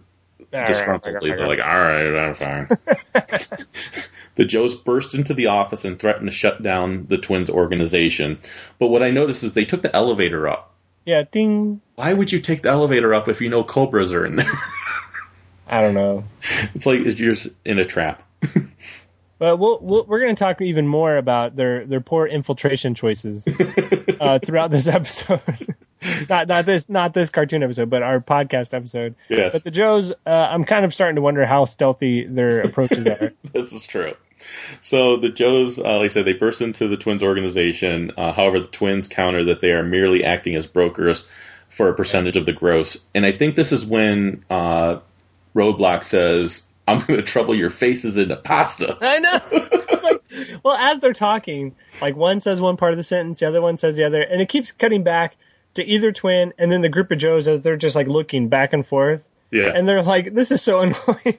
And Roadblock's like, I'm going to trouble your faces into pasta. And you're like, oh, that's terrible. What do you, that, what does that even mean? I don't even know what that means. That's, again, one of those ones where I don't understand. There's so many times he just has a, you're like, so, what? Yeah. So, uh, so as the Joes leave the office, Flint winks to Roadblock, indicating that he has a plan. Uh, at an airfield, three Cobra agents escorting a Miss Henderhornch uh, are attacked by the Joes, and Lady Jaye disguises herself as Miss Henderhornch right. and boards the plane with the twins. And at this point, I was like, did the writers for G I Joe come from Scooby-Doo? Yes. Because they always have, like, masks that they're peeling, like, I would have gotten away with it if it wasn't for them damn Cobras. Or it's like just Mission Imp- I think the same writers ended up writing Mission Impossible movies. That too. There you go. um, so uh, let's see. Where did I leave off here? So uh, Flint, Alpine, and Thunder walk over to a fuel truck where the once unappreciative Miss Henderhornch is now laughing and tells Flint that she has learned the most wonderful recipe for a souffle from Roadblock. He just smiles. He's like, hey, I'm a gourmet. uh, Lady Jaye, who's disguised as Miss Henderhornch, uh, activates a homing device inside her brooch, and the Joes scramble in order to follow her. Ace, Ripcord, and Ripcord trail uh, the Extensive Enterprise's jet until it heads towards a mountain uh, in the Rockies and disappears. I remember Miss Henderhornch, like, right as they run out, they're like, oh, she turned on her signal, and then she's like, yo, Joe! She just, like, yodels after them, the yo, Joe cry, and I'd be like, hey, you can't do that. Right. like, like, put you're, a stop to that right away. You're not a member. No, no, no. You don't, you don't get the privilege to yodel. So uh, the the jet disappears in, in, without a sign uh, of wreckage appearing on the infrared scanners. Uh, Tomax and Xamot, upon landing, explain to Lady Jaye that Cobra troops, as well as Cobra Polar troops, are in constant readiness to keep her valuables safe in their vault, uh, which Lady Jaye, dis- again, disguises Miss Henderhornch, uh, asks if she can visit the vault. And taking Tomax's arm, Lady Jaye is escorted into the vault while uh, Uh, Xamot checks up on their business associates. Mm-hmm. Uh, Ripcord and Ace learn that Lady Jay's signal is still being broadcasted, and the mountain doesn't appear on radar. Uh, Tomax explains that the entire Cobra Temple holds the largest stockpile of valuable, tangible goods ever assembled. Lady Jaye cuts through a door and asks what is in the next room. I mean, she would just, like, in mid-sentence, just take off and run. She's like, what's over here? And, shoo, and run off, open a door, and there's, like, piles of money and coins, and you're like, yep. What's over here? And she would just run off, and like, these guys have no security. There's no soldier or trooper standing outside of any doors. They're just yep. like open doors to vaults of money. Yep. She sees uh, conveyor belts that carry coins painted with gold paint. Uh, Lady Jaye then walks through another door and catches uh, sight of the thermomolecular ignition transmitter. That is such a mouthful. They they need a uh, an acronym for yeah. it. It doesn't break down. It's like T M I T. It's the T M I T. T M I T. um, and she comments that it looks like a big radio. Uh, Lady Jaye pulls out a gun and attempts to shoot the the T M I T. Because I'm not yeah. going to say it again. Yeah, there you go. However, Xamot enters the room and knocks her uh, off target. Tomax grabs Lady Jaye and her gun, but she slips out of her clothes, which, you know, I was hoping for a little bit more to show after that. Well, you know, she's got like this uh, blazer on, you know, like a business suit, bl- right. you know, skirt and a shirt underneath it, right? So it's just right. like a blouse or something underneath it. And he pulls the blazer off. And it's like, poof, she's in her, like, camo gear, you know what I mean? She's got, right. like, her her Joe, like, collared shirt underneath, and then her pants. She has her pants on. And just a second ago, she was wearing a skirt. Skirt. Like, how does she hide what? that? Her, she had her pants pulled up, I guess, around her thighs, and it just drops down, and she has boots some, from somewhere. And for her next trick, she pulls out a, a G I. Joe mauler. And she had her, but she had her javelins on her back, too. Yes. Like, were they in that huge purse, like, that she was carrying around? So, so she she rips off her mask, she kicks Tomax in the stomach, uh, causing both twins to collapse to the floor. Uh, she tosses. Right. She tosses. And she's like, uh, she's like, huh, double play, right? Well, yeah. She says that, but don't, don't they already? I've, I thought they already established that they many times. Yeah, so Lady Jaye is either slow on the uptake, or didn't wasn't debriefed on that particular mission, right? Uh, or she just I don't know. I don't. She was surprised, and I was surprised that Lady Jaye didn't know about this already. And yeah. that happens over and over and over in this episode. Yeah. Um. So we have. Uh, she tosses a javelin towards a, a red glass dome that serves as an eye for the Cobra-shaped vault, and climbs out while under fire from several Cobra agents and a Crimson Guard, which I made a note here that Lady Jaye has hops because I she jumped lo- she jumped like fifty feet in the air to reach that. She used the force. Yeah, I, I think so. I, yeah, it makes no sense. There's no rope or... or um, I, she should have she should have thrown the, the javelin, right? That would have had some kind of extender rope or something, right. you know. So she, she flips... Uh, a snow serpent off his skis, just the snow serpent that just happened to be skiing on top of the vault. Doesn't yeah, I, yeah, there's no snow up there, and there's just a snow serpent with skis on top of this metal surface or whatever, yeah. you know, the surface of it is. Now, does she chuck him down that hole that she just created? Yeah, I believe she so does. He drops fifty feet. I wonder if he had a parachute. Probably. It's like, poof, the parachute comes out. Whoo, close the one. No, deaths are okay as long as they don't show it. Yeah, as long as you don't see it. As you just hear the Wilhelm scream. It's like, aye! So Jay, uh, Lady Jaye grabs the skis and makes an escape. Uh, Ripcord notices that Lady Jaye's signal has stopped, so he je- he ejects and tells Ace that uh, his instincts say that the mountain is not really there on the ground. Like, so Ripcord is insane with the Death Wish. Like, it, you know, I understand. If he would have said, look, we have Lady Jaye's signal. This is obviously, this could be, you know, something's wrong with this. Let's drop a missile, right? Or something. Well, that, here's that, my thought with it. He, okay, so he doesn't pull his chute until he's through the hologram. Right. And he says, it's too late already. I can't pull my chute. Why would you not have pulled your chute early and then thinking that, okay, either one of two things are going to happen. Either I'm going to land on a mountain safely. Right. Or I'm going to pass through the mountain. Yeah, and then in that, in which case, you'll be floating down just like you did. No, instead, not. instead this fool says, I'm not going to pull my chute, and if that's too late, and if that goes, mountain's real, I'm going to go like, splat. Yo, Joe, splat. Game over. I know, that's it. Ripcord Min- minus one Joe for this mission. So, it makes no sense. It was yeah. ridiculous. I, I think it was just a way to show how brave and maybe crazy Ripcord is, but it just shows how retarded he is. Just, he's just ridiculously slow. Like, there's no reason to do that. Um, so he does pass through the hologram and yeah. radios Flint that he may need some help.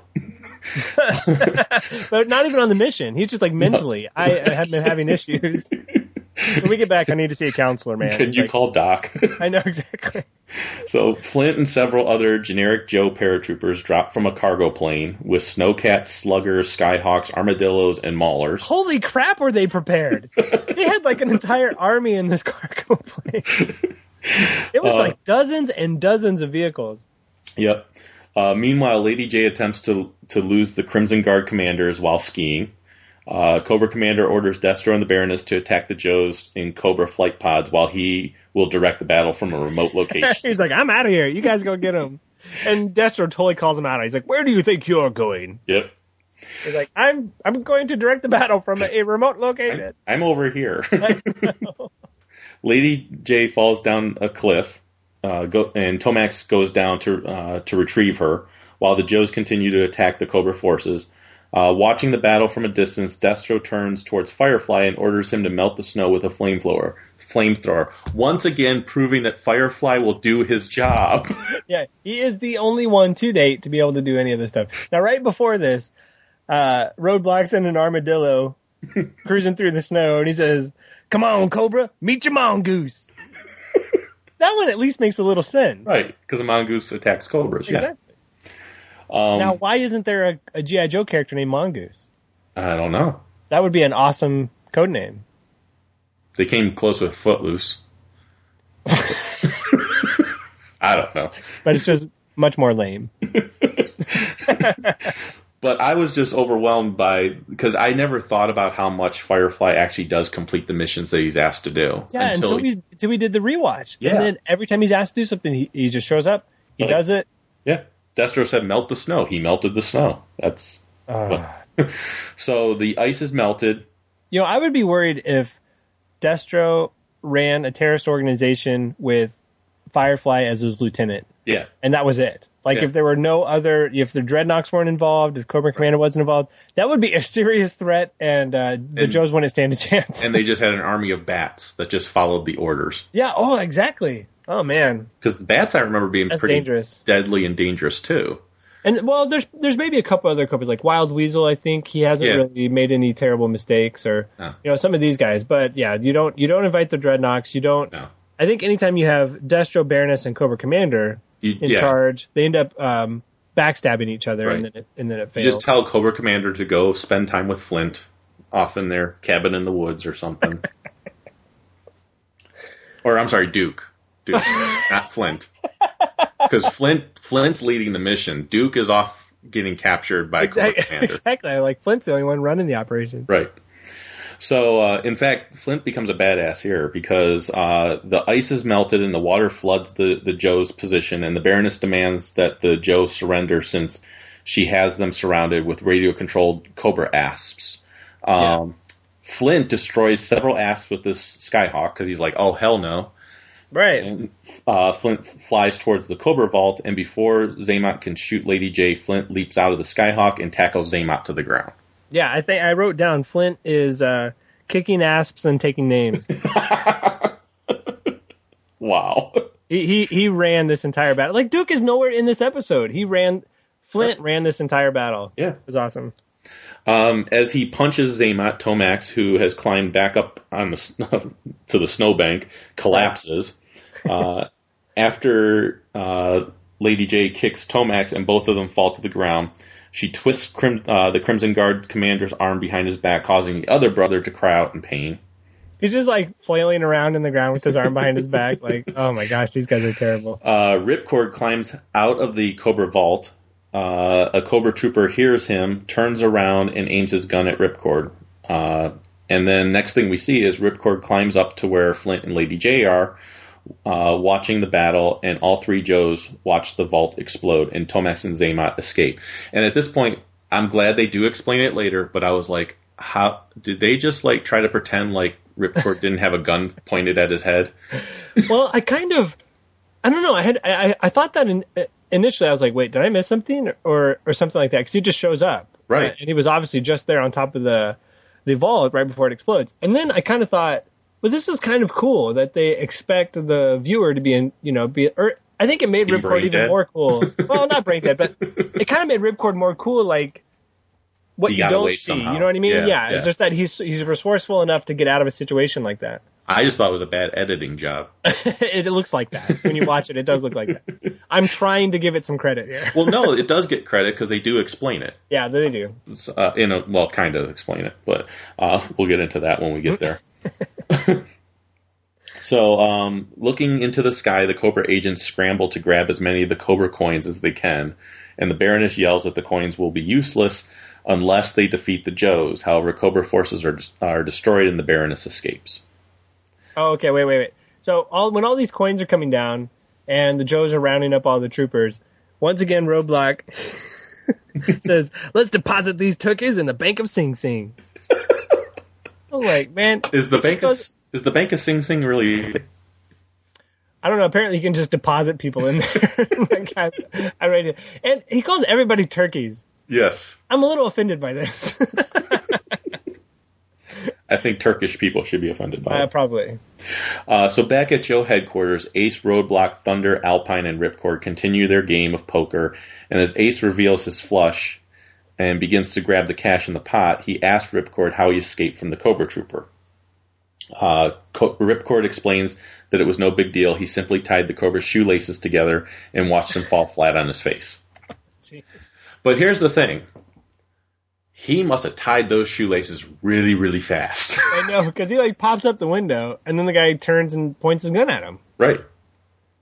Ripcord's yeah. got some fast hands, and if his, hand, if, if his hands are that fast, I would not play him in poker. No. So, and thus ends the episode. Yeah. So. What did you think about it overall? Did you like this one? Um, yeah, I did actually. Um, I mean, it was actually we like rip it apart. We're like, hey, this one's okay. It actually, I mean, it was. I, I don't know how they were burning the money, but it was a solid plan by Cobra, right, to financially bankrupt, you know, the United States. And I think it would have been in real life that would even be worse than uh, how how it was. It would have been worse than a minor uh, riot outside of the bank saying we want money. Right. It would have been much worse than that. Right. Um, I I like that they decided to hide their base this time with a hologram. Instead yes, they of just... are. If if it wasn't for Ripcord's bravery slash stupidity, uh, I don't think they would have been found out. And um, because normally they just put a giant snake head on something and they go, "Here's our base," and put it out in the open for anybody to see with a satellite, right? Or happens to be flying by, right?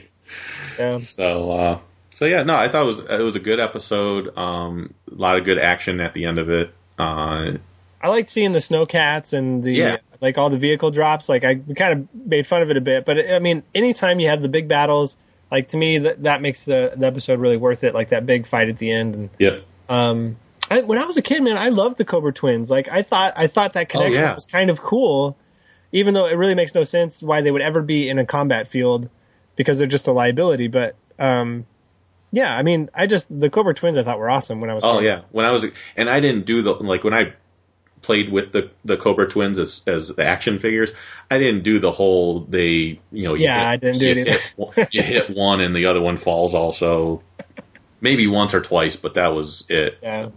Um, the speaking of the Cobra Twins, I don't know if you saw from Toy Fair, the Joe Creos, another wave of them are coming out. And, oh yeah, I heard you guys talking about it. And they are doing uh, Tomax and Xamot will be in there. However, one of them, I don't know, I can't remember which one. I think it's Tomax. Tomax comes as one of the little minifig packs. Uh-huh. Xamot comes with the Cobra Terra drone. Oh, okay. So on the only way to get him. Yeah, so on one hand, you're like, oh, cool, you do get both of them, but on, and yes, it's awesome that they're doing the Cobra Terradrome, but if you don't want to spend one hundred bucks on the Cobra Terradrome, you can't get both Tomax and Xamot. Which is going to make uh, whoever's with the Terradrome a ridiculously priced figure. Oh, yeah. You know, in, in the aftermarket. So if you go on eBay and you just want to pick up him, the only way to get it is somebody who is willing to buy the Terradrome is, and wants to make some of that money back by selling Xamot or whoever yeah. Yeah. on eBay. So you can, I'm sure you'll be able to get him without getting the Terradrome, but it's almost... It's almost going to cost you as much. Yeah, you're going to have to spend thirty dollars, forty dollars on this little Creo figure. Right. I'm sure. Oh, yeah. So, um, but I still think it's awesome. I no, I th- yeah, I think that if you don't, you know, unless you really want to keep that figure, that might be the way to go if you want the Terradrome. Yeah. So now we get into our, our next episode, uh, Operation Mind Menace, uh, and it's by Martin Pasco. Yeah, this came out October fifteenth, nineteen eighty-five. Nice. So th- this whole batch we're we're going over was the week of the fourteenth through the eighteenth. So that week, each of these came out. Nice. And uh, this one has kind of features both Flash and Airborne, which when I heard Airborne talk, I was like, that voice sounds really familiar. Right. And I don't know if you did any homework, but do you know who does the voice of Flash and Airborne? Uh-uh. Airborne. Oh, yes. Yeah, yeah, I do. Airborne is Peter Cullen. Yeah, I, I recognize that right away, yeah. And Flash is Frank Welker. I didn't know the Frank... What's Frank Welker? Uh, Megatron.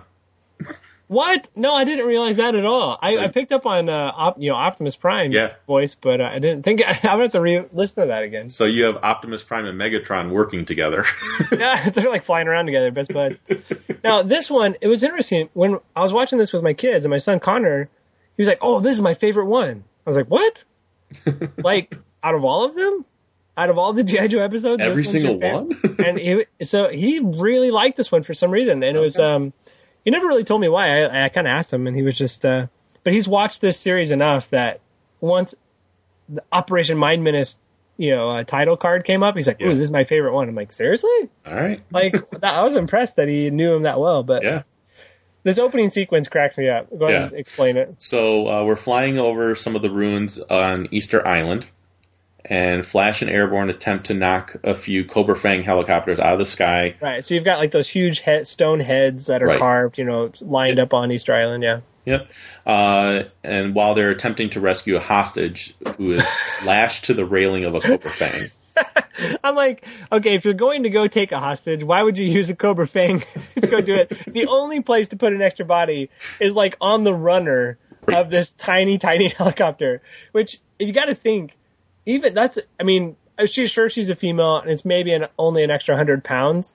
Right. But the whole Still. time you're flying, you're going to be compensating for that. Oh, yeah. You're leaning to the right a little bit. Oh, geez. Like, the, the Cobras, did they ever have a, a mid-sized helicopter? They, they, they always had the Fang, and then they had the big Mamba, right? Mamba, Which was yeah. huge one. That, I mean, yeah. that one was enormous. So there was never – that's always something about the – They didn't have a Dragonfly. Yeah, exactly. That would yeah. that could that could seat two or three people, or in previous episodes, four or five people sit, right. sitting next to each other. Eighteen people.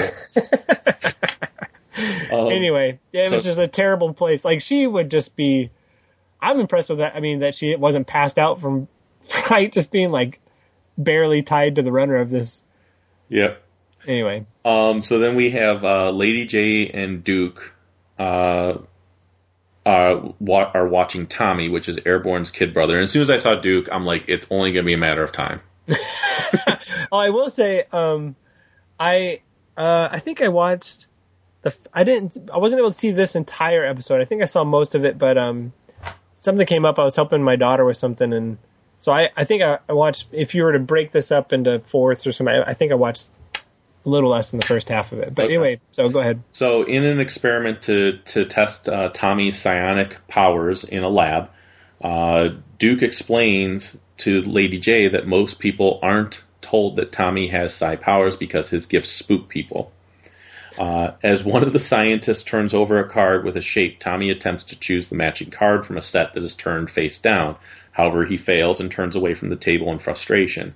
Just when the Joes and the scientists think that Tommy has... Well, this was like card after card yeah. after card. They're like, look, he, he's a really gifted psi talent and all this stuff. And he misses like six times in a row. Yep. He's like, what, why do they even have this kid? I kept thinking of uh, the opening scene for Ghostbusters where he's like, you're just not getting it. It's like, I didn't know you were going to be giving me electric shocks.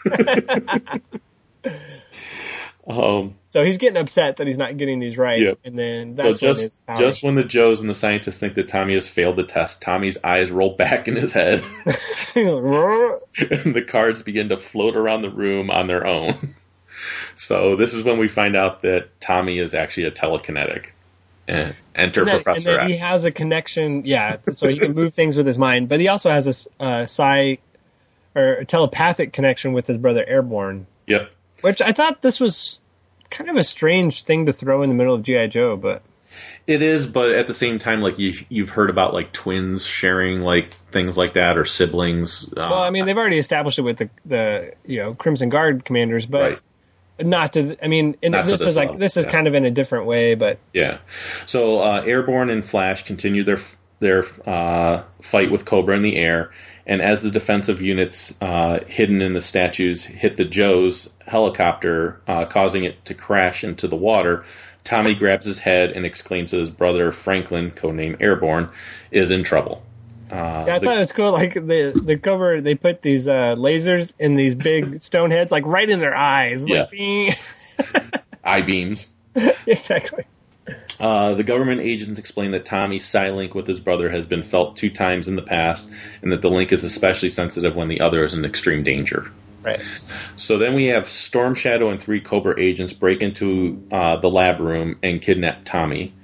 And I made a note here that Storm Shadow did not sound like Storm Shadow. Exactly. I said, what's with Storm Shadow's voice? Like, he says something. I forget. He's like... Get the Jaws! But the way he says it, it's just like this weird European accent. He sounded way more gruff than he normally sounds. Yeah, it was like, they must have had somebody come, like, whoever does his voice wasn't available that week. Yeah. Because and, it's normally this peaceful, like, tone. Yeah, it's like, I mean, and it has kind of a, you know, like an Asian, yeah. you know, uh, accent to it a bit, you know, at least a little bit. Right. Yeah. Like, get the Jaws. Yeah, you know, that's exactly what it would normally sound like. But he's like, get the Jaws! And like the way he says it, you're like, what? This is like a... Maybe they had the Baroness come in and do a man's voice or something. I was like, maybe this isn't Storm Shadow. I was like, this is not. Yeah, I said that's what I wrote. Like, what is with Storm Shadow's voice? Now, the the big, um, real quick, going yeah. back, the the firefight on Easter Island, I remember there being loads of Star Wars sounds. Oh, remember yeah. That? Like, there was, oh, like, yeah. there was even R two D two beeps, like, as they yes. were punching buttons and things. And, yep. um, like, like um, X-Wings, of course. You know, flying, of them, yeah. I, that was just loaded with them. I mean, yeah. we, we say it all the time, but that particular fight scene was loaded with them. Oh, yeah. I heard TIE fighters left and right. So. Yeah, all the time. So uh, the Joes in the control room race down to rescue Tommy. Uh, one of the two Cobra agents fighting the Joes shouts at an old man known as Carmody, uh, wearing a headband, to use He's like, his, he's like in a sack. He's like in a burlap sack yeah. with like a rope belt. And yep. then he has this weird Cobra headband on, and you're like... Well, that's what all the crazy old men in G I. Joe wear is the burlap sack. Here's your burlap sack. Put it on. We'll give you a belt.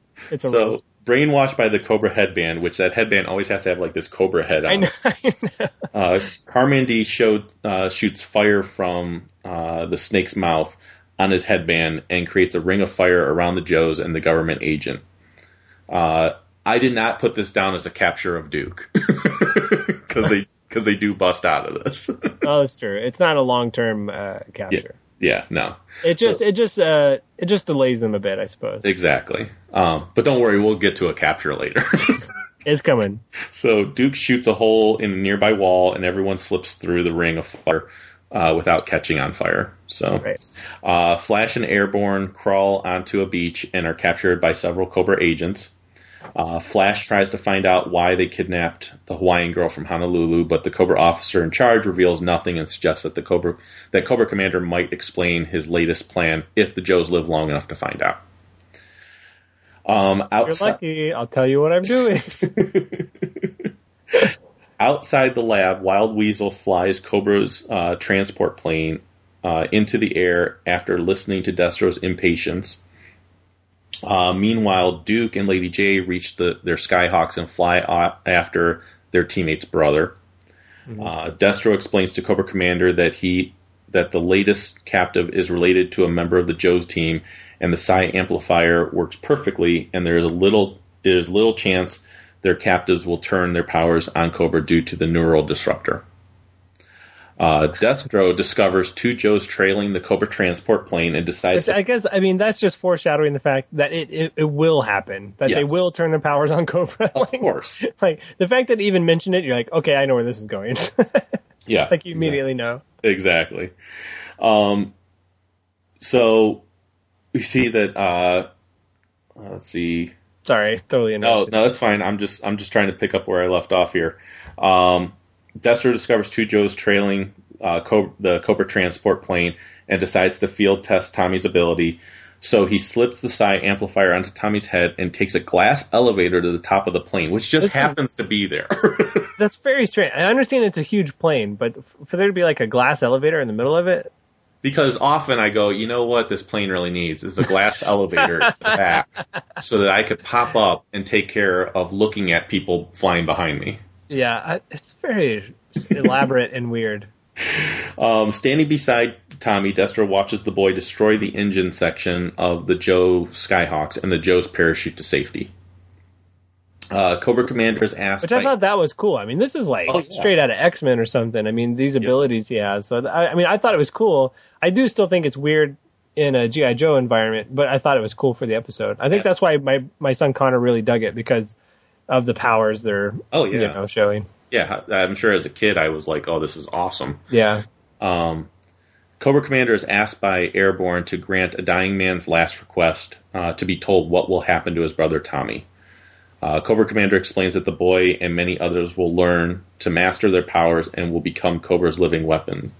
And this is when we kind of see like all these prisoners that they have. And I'm like, how many side people are there out there? Oh, I know. Yeah, I mean... Because well, he's like, load them all up, and it's like armies and armies of people in burlap sacks. I know, just different colors. Like, you get the green burlap sack, you get the light tan one. Now, there's a couple things. Is when, um, when, uh, who, well, okay, so when Tommy blows up the Skyhawk, and then Lady Jaye crashes it into the Washington Monument, mm-hmm. I was like, holy crap, like...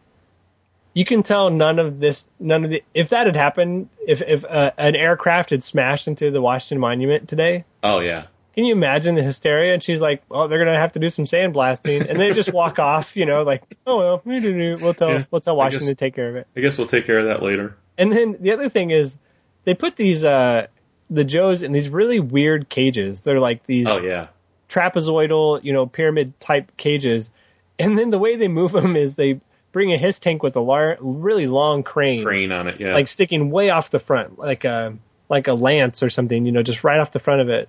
Yep. And it just reaches down, picks it up, and it's carrying it like like oh, don't get too close to these guys. Like it's like way out in front of. There has to be an easier way to transport prisoners.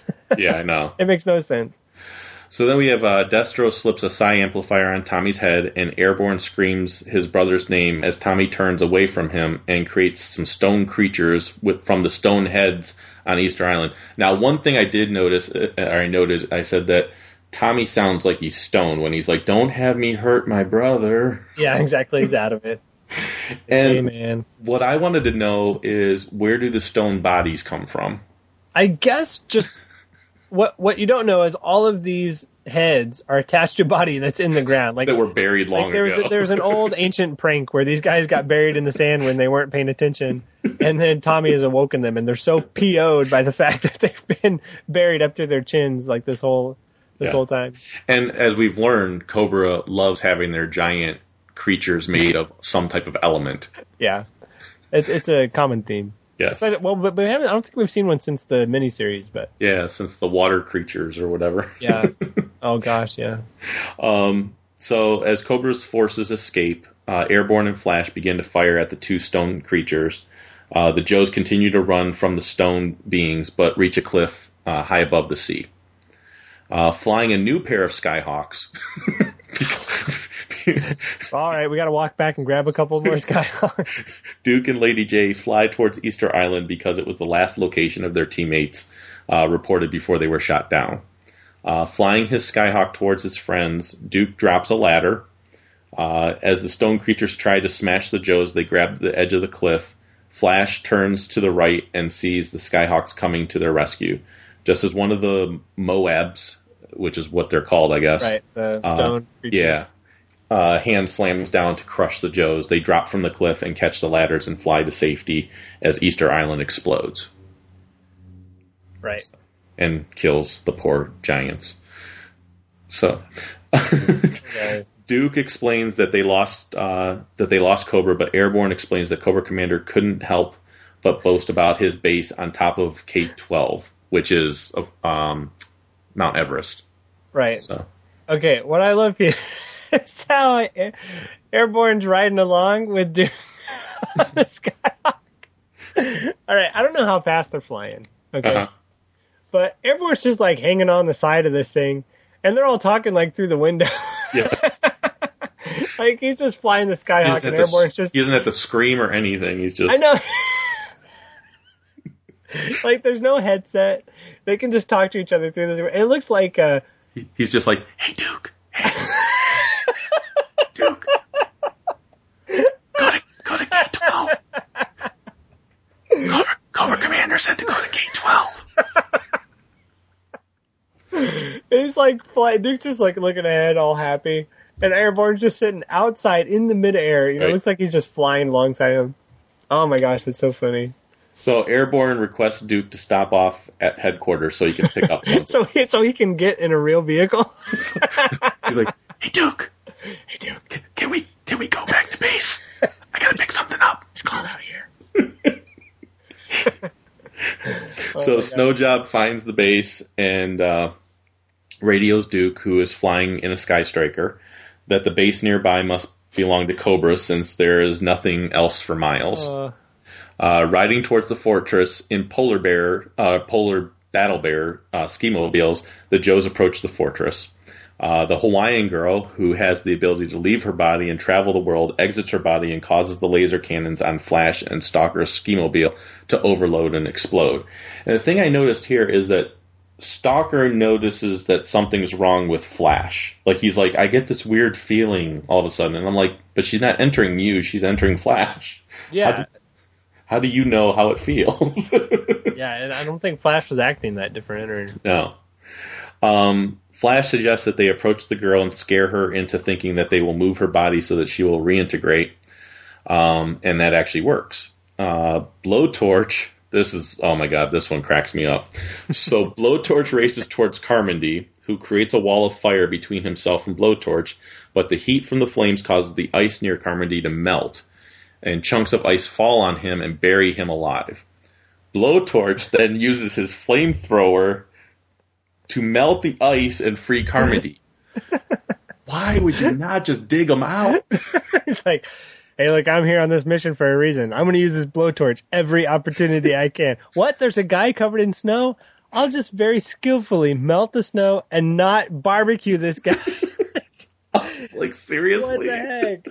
Like, it, I love, I love the, the little screenshot. Yeah. A blowtorch just like blasting the sky. Oh my god! It looks like he's just melting them. It looks like he's yeah, he's just gonna melt the whole thing. And I'm like, he can't be that far underneath the snow. I know, like he, it's it wasn't a huge avalanche. It was no. just like it just looks like a small pile of snow you could put in your backyard. Exactly. So then we have uh, Airborne and Duke parachute to the Cobra base and knock out two other psionic enhanced captives. Uh, Lady Jaye and Snowjob melt a, a metal door with their lasers. Uh, they enter the base and meet Stalker, Flash, Blowtorch, and the two psionics. Uh, suddenly, a tree comes to life, and uses its branches to grab everyone but Blowtorch and Carmody, who are caught in a large stone jaw as it emerges from the floor. And this is when I noticed that Tommy is not a telekinetic. He's a reality warper. Right. I, this makes no sense. Like, because he can... It's one thing to move things around with your mind, but he's, like, creating bodies yeah. for the stone heads. He's animating a tree like it's coming to life, like vines and stuff. It, yeah. He's he's not... He's not... He's more like Proteus than he is like... Right, uh, Franklin Richards or something. Yeah, exactly. So... Um, so Duke and Airborne uh, race to Tommy's chambers. As they attempt to free Tommy, the telekinetic creates, creates a large metal hand that captures Duke. So that is a capture. Yep. So that's eight for Duke now. Eight for Duke. Check it off. Three for Flint. Yes. Uh, I think Duke's been captured more than all the other Joes combined. Right. Why would you follow this guy into battle? That's all I got to say. And uh, a force field drops around Tommy while Airborne pleads to his brother to remember him. Uh, Airborne tries to jog Tommy's memory by explaining that Tommy thought of the codename Airborne when Airborne made uh, made it as an airman. Uh, so Tommy had really was really creative and unique with his names. Oh, you're an airman? I'll call you Airborne. um, yes. That that Tommy uh, and He uh, Tommy had given him a model plane uh, or a model helicopter. It's like a little dragonfly. Yeah, and uh, Airborne's voice becomes more uh, desperate as he tells his brother that he made the model for him and it is one of his favorite things in the world. Uh, Tommy, again, going back to the foreshadowing that happened, Tommy defeats Cobra's control over him mm. and lowers the force field. Airborne scoops his brother up and kicks over the machine, causing the traps that have Kick. ensnared. Yeah. Boom. That's all it takes. Done. Kick. It falls over and starts smoking. You're like, this is a crappy machine. And this causes all the traps that have ensnared the Joes to disappear. Uh, Destro and Cobra Commander order the troops to abandon the base via Cobra flight pods. Those things are always nearby. Like, oh, oh, no. Cobra Commander has those like stocked in every temple, in uh, just about every other room, and he knows yep. where the closest one is. Yep. Um, I- I'm going to go direct the battle from a remote location. Yep. And then as the uh, at the Washington Mon- uh, as the Washington Monument is under re- repairs in the background, the Joes and the recently freed psionics uh, enjoy cold drinks and hot dogs in the park. They're like having a picnic. Like, yeah. Hey, sorry about almost killing you the other day. Uh, here's a hot dog. Thanks. And I believe they're now finally out of their burlap sacks. Yes, they they have uh, right, real clothes on. And I, and you notice Blowtorch is, wasn't invited to the party. Yes. like, like the guy's like, don't invite the guy, the dude who almost roasted me alive. Because he'll probably try to cook my hot dog exactly. and, yeah. with me holding it. Yes. And the part, part that cracked me up the most about that, too, is they had the two psionics, along with Tommy, of course. Um, but they had the Hawaiian girl and Carmody. But we're not going to feed the rest of them that were all captured. Nope. We just like these three. Yeah, these are these are our favorites. Right. So, so that was that episode. All right. All right.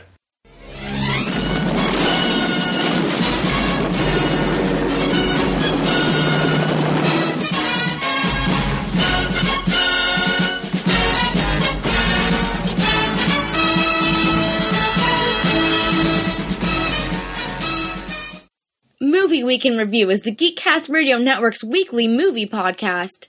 Steve and Mike take a look back on their favorite films and give you their thoughts. They also bring in co-hosts at times. If you are a movie buff, listen to M-Wire only on geek cast radio dot com.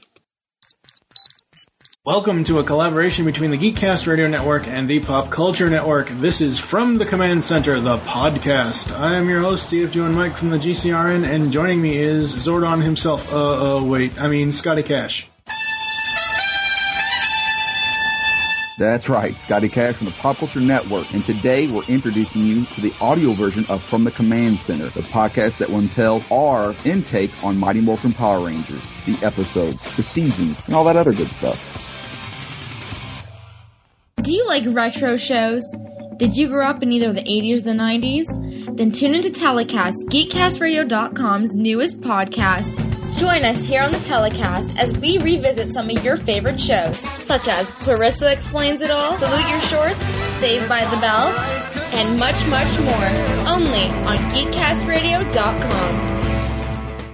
Hey, I'm Gary. I'm Mike. I'm Chuck. And I'm Justin. Join the four of us every week on the internet's number one and longest-running G I Joe podcast, What's on Joe Mind? It's Joe news, reviews, and interviews like you've never heard them before, delivered right to your M P three player. Our guests include Jason Marsden, Kevin Michael Richardson, and Matt Yang King from G I Joe Renegades, Larry Hama, Robert Atkins, and John Barber from I D W Publishing, and many more from around the online Joe community. Yeah, it's guys talking about Joe. Think of it as Joe Talk meets Sports Talk. And we make fun of Chuck. Right, and we, hey, again? Come on, Chuck. We're just kidding, kinda. Sometimes Chuck makes fun of himself. Right, and we... Okay, seriously, this is just getting ridiculous now. It's What's on Joe Mind, every week on the GeekCast Radio Network, Inside Pulse dot com, Stitcher Smart Radio, and iTunes.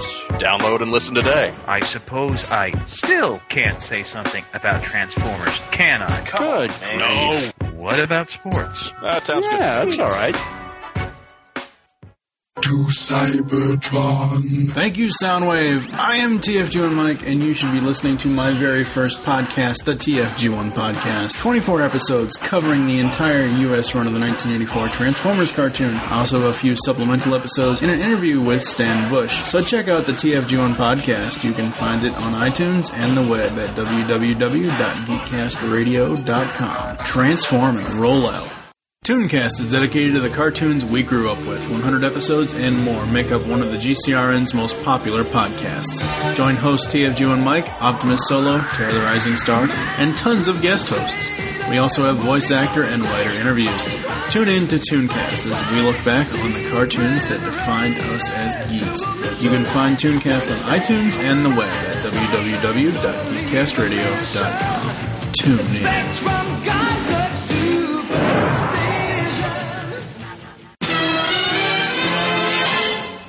Next, uh, we might as well just keep moving along. Yep. Uh, we got Battle for the Train of Gold by David Caron. All right. All right. So now we got Wild Bill informs his teammates, Scarlet, Duke, and Snake Eyes, that the, uh, the skies near the Bureau of Engraving in Washington, D C are not occupied by Cobra, and asks Duke if Cobra if the Cobra communication Duke intercepted was authentic. Because... at this point, I would be doubting anything Duke does anyways. uh, dresses as a security guard, Duke checks up on Scarlet, uh, who looks like a worker in the printing on the printing floor. Duke then checks with uh, Thunder, and this is when we finally get Thunder's name, by the right. way. Uh, Cover Who's Girl. This guy that's been following us along. Yeah. Cover Girl, Gung-Ho, and Mutt. However, no one on the Joe team has seen anything suspicious. And did you notice that who else is disguised? Very poorly, by the way. Snake Eyes, once again, dressed dressed as a factory worker f- guy on the floor, still oh, has his masks on. Yeah, oh yeah. I mean, he's got his gloves and his mask and goggles on with a baseball yeah. cap on top and just like a factory worker outfit on. Like he like comes in, punches the clock, and they're like, "Oh, what happened to Steve? Is is he wearing a mask for a reason?" Um, and I was wondering when this episode started if Duke was bumped down to a rent-a-cop.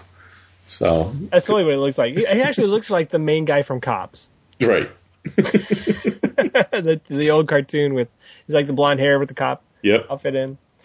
So over the printing uh, presses, a tour guide informs the tourists that a wide variety of uh, den- denominations are printed every day. Uh, suddenly, a nun rips away her clothes. It's like, whoa. And reveals himself as a Cobra agent. With a uh, helmet on. Yeah. like, this this nun mask had like a face, you know, mask for a face. And I mean, yeah. it had like a nun cap on, but he rips it off. And there's a Cobra trooper yep. with like a full helmet on underneath. like, how, does, um, how do these masks work? I don't get it. And then all of the tourists strip away their disguises and aim their guns at the workers.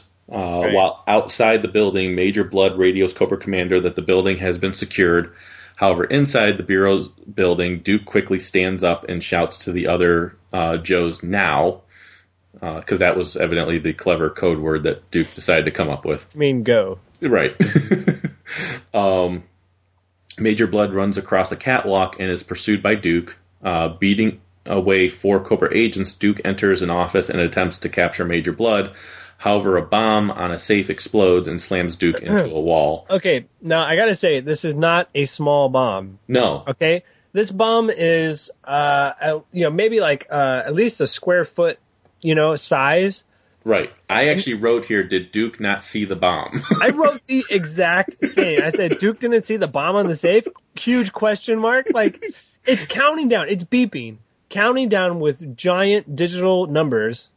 And he just kind of slowly half runs across the, I mean, it's like slow motion. You know, he's like kind of half running across the room. And then right as he's in front of the safe, boom, it explodes. He bounces off a wall. Yeah. Knocked out. Right. He's just lucky they didn't capture him. Yeah. So, um, yeah, exactly.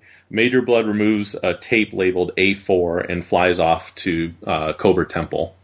Uh, Snake Eyes uh, ends the battle with the Cobras by shooting the support cables from the catwalk. Okay. Now, Snake Eyes can sharpshoot the cables off right. of a catwalk. Multiple. Like, there's like half a dozen. Right. But they can't hit the guys no. standing on the catwalk? I mean, no. there's like, I, um, there's at least six, maybe seven troopers on this catwalk. And they're like, oh, we're not, they're going to get away. Quick. Shoot the cables. So he like ping, ping, ping, ping, like nails every single one of them. And cables aren't exactly big and easy to hit. No. I mean... Oh, it's mail, whatever. Okay. So then we have the, the Joes rush to find out what has happened to Duke and find him crawling up to his feet. Uh, the manager walks past Duke and, ignoring him, the manager says they took the A four tapes. Duke rubs his head and wonders out loud why the tape is so special. Right. Um. So then we have uh, Cobra Commander insults the Joes because they uh, were not bright enough to realize that he was not after a few million American dollars, but the tape, uh, which contains the plans for Fort Knox, including nope. the route on how to enter the building without being detected. Haven't we had episodes, though, where Cobra was short on cash? Yeah. Oh, yeah. So, I mean, they must have had a windfall come from some other... Well, and what I noted here, there's a couple things I noted. Um, well, one goes back to Duke. Uh, Gung-Ho made a comment, said he figured it would be quiet with Duke around. Why? What in Duke's past has ever made you feel that things are going to be quiet and okay? No, he's inevitably going to be trying to punch out six Cobra troopers, probably succeed, and then get captured or right. blown up. Right. And you're all Those in danger. If you're, and you're all in danger if you're around him. No, nobody wants to be assigned to his patrol. Like, right. that's it. So I also wrote down the A four cassette, uh, knowing what's on it. Wouldn't that tip you off as to where Cobra is going? And isn't there some type of backup cassette or plans? No, there's only one crappy V H S tape that has the plans for Fort Knox. That's it. And how to sneak in. Yeah. Like, no one else knows how to sneak in. Nope. Just whoever made the tape and whoever's watched the tape. That's it. Right. So as the G I. Joe convoy rumbles towards Fort Knox, Scarlet explains to Snake Eyes that there is over sixty billion dollars in gold inside the building, and with that much capital, Cobra Commander wouldn't have to conquer the world, he could buy it. Which means that technically Bill Gates could buy the world. Yes. Right now. Yeah. According to Scarlet. According to Scarlet, yes. Um... Inside the uh, inside General Stack rants on the phone that the Joes can just turn around because he has an entire mechanized division uh, to protect his post from Cobra. And as soon as he hangs up the phone, Duke enters the office, salutes, and apologizes to the general that his orders are from Washington. And I was like, I and one of the things I noticed, noted here was, why is the general so against having any extra military help? I think it's just kind of like departmental, you know, you know, you get the F B I who's always like doesn't want the help from the C I A or the local police, or maybe, I mean, that might be part of it. But at the same time, he says, like, we're covered. You know, we have this we have all of these people. Well, everybody's outside. And then they walk into the fort and there's, I don't know, maybe thirty guys in there with rifles. Yeah. It's like, but to me, I'm like, check your ego at the door. You have terrorist group coming at you. I, yeah, this guy's I'd, an obvious jerk. I'd accept the help. Seriously. Um, General Stack leads Scarlet, Duke, and Snake Eyes inside Fort Knox. To, well, and, and I would say, wouldn't you let the general... Somebody must have known what was on the A four tape for them to know that it was uh, dangerous to be in oh, the hands yeah. of Cobra, right? So that means that if they were aware of the tape, they would know what's on it. Right. It would make sense that if you assign a general to the protection of the Fort Knox, that you would just let him know, look, there's a trap door. Right. Or say, uh, hey, you might want to cover it. Or say, hey, or say, hey, watch this tape. yeah, yeah. We we made a copy. Turns out we made a copy of this. You Just should watch it you. too. Just for you, so you yeah, can yeah. watch it. So uh, he leads Duke, uh, Scarlet, Duke, and Snake Eyes inside Fort Knox in order to show them the gold and the troops. He explains that are um, and and the troops as he explains that the walls are made of titanium alloy and are twenty feet thick. Uh, Duke and twenty feet thick, much like Bazooka's head. Uh, Duke and the other Joes leave, and Stack con- uh, ten- continues to rant that in his thirty years of service, he has never seen such gross insubordination. And they weren't uh, even, like, talking back to him. No, not at all. So he must have had a pretty good thirty years. Right. Suddenly, a metal door on the floor slides open, and a hand pulls General Stack underground. I love it that, like, okay, he's walking by, and just very slyly, this thick metal plate slides back. A hand grabs him, and the next thing you see, like, this big fat guy yep. gets pulled through a hole, and nobody knows about nobody it. Nobody notices. Uh, Zartan, surrounded by the Dreadnoks, tells Stack to be quiet, or his next sound will be his last. While Duke want, uh, wonders why Cobra has not yet attacked, Scarlet catches sight of Stack's troops marching out of the vault.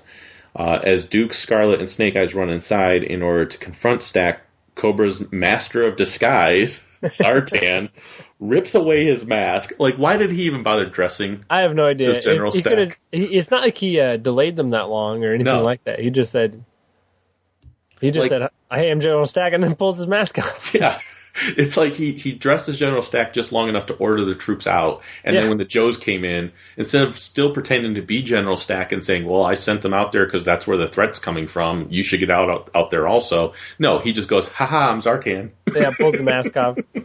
They get surrounded by Cobra soldiers. Right. Uh, I don't. I so don't get that. So, um, uh, dozens of Cobra agents appear and begin to shoot at the Joes inside the building. Cobras rush to the windows and begin to shoot at the Joes outside. Now, see, I gotta imagine if you're Snake Eyes or Scarlet in this situation, you're Duke like, is with oh, you, crap. and you're surrounded by thirty Cobra soldiers. You're like, there's no way out of this. It's over. It's like automatic capture. We're so screwed. And if Duke was the, in there with anybody else, they would have been. Oh, I think yeah. the fact that he's got Scarlet, he's like, okay, look, I'll go into this situation, but the only way I'm going in is if I have Snake Eyes and Scarlet with me, because otherwise I am not coming out. Right. And and you have to imagine that Snake Eyes turned to Scarlet and just and and like nodded over towards Duke and then just gave like a thumbs down. Like, we're screwed. So uh, Ace tries to lead two other pilots uh, to Sky Strikers. Unfortunately, Wild Weasel destroys the Joe's planes oh. with his squadron of Rattlers again. Again, an entire fleet of Sky Strikers is blown up. And, and their, their only defense is, quick, we've got to scramble the jets. It's because they know what's coming every yeah. time. Wild Weasel... I love how Wild Weasel just kind of flies over and it's like a ha-ha to like Ace as he flies away. Like, oh, this sucks.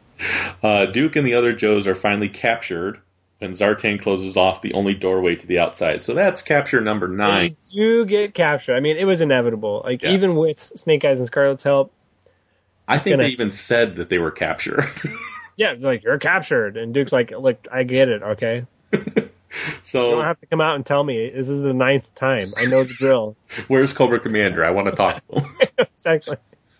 So Duke right now is has been captured three times as many times as Flint. Yeah, three times as many. um. So on the lawn of Fort Knox, the Joe's vehicles are quickly destroyed by the cannons on the fort.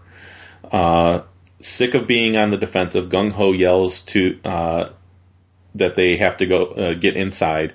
So he and Stalker rush toward uh, forward and are joined by their friends Mutt, Junkyard, Covergirl, Zap, Short Fuse, and Thunder.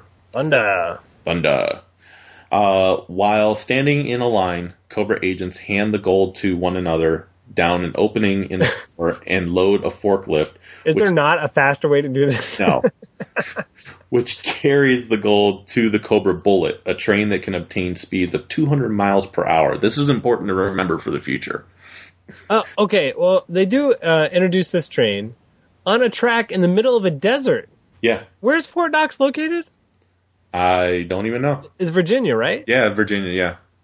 And apparently, it's surrounded by desert, desert and hundreds of miles of track and with I, nothing around it. No one noticed a giant train. Cobra, Cobra as a painted, Cobra. Cobra train that isn't even in existence in the United States. This is like a Japanese train. Yeah. Anyway, okay. Yeah. No, no one. They didn't try to disguise it as the desert. No, they disguised it as a giant cobra. Giant cobra train. So, um, yeah. All right. So, uh, let's see. Where do we leave off here? Uh, Zartan adds that the train will carry the gold to the coast where the fleet of Cobra submarines, probably also painted as Cobras, which nobody will know is there, will load the gold and ferry it away, leaving the United States dead and broke. Dead broke. Um, as Gung-Ho and the other Joes stand in front of the door, Thunder runs off and returns with his mauler, the one vehicle that wasn't destroyed, evidently, and blasts the door down.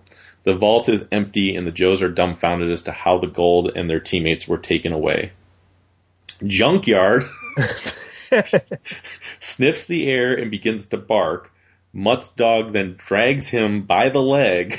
Yeah, he's like, come and, on, hello. It causes him to fall into the hatch in the floor that Zartan used earlier to capture General Stack. So once again, if it wasn't for the Joe pets... they would all still be standing in that room dumbfounded as to what happened. I know. Like, here's a huge hole in the floor with a ladder. I wonder how they got out. uh, and they're like, we have no idea how what happened here. Now, of course, then Junkyard gets, or I mean, Mutt gets tossed down this hole. Yep. And lands right on General Stack. And just yep. the way he's sitting on him, like, General Stack's laying there in his underwear. And Junkyard's just, like, chilling out. He's, he's like, like hey, guys. Up? What's up? Look what I found. All he needed was a giant tub of Vaseline, and they would be good to go. No! uh, Ripper asks Zartan why they need to drag the Joes with them, and Torch suggests that they should simply waste them.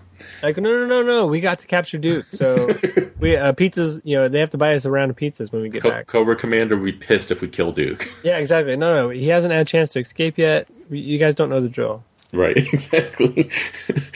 Uh, Zartan, however, explains that his uh, three dreadnought to his three dreadnoughts that the Joes are their insurance policy. Uh, the Joes back at Fort Knox climb down into the tunnel and begin to race to the end. Wild Bill, who is inside his Dragonfly and hovering over the Cobra Bullet, radios Gung-Ho about uh, the presence of the Cobra train because they didn't notice it before.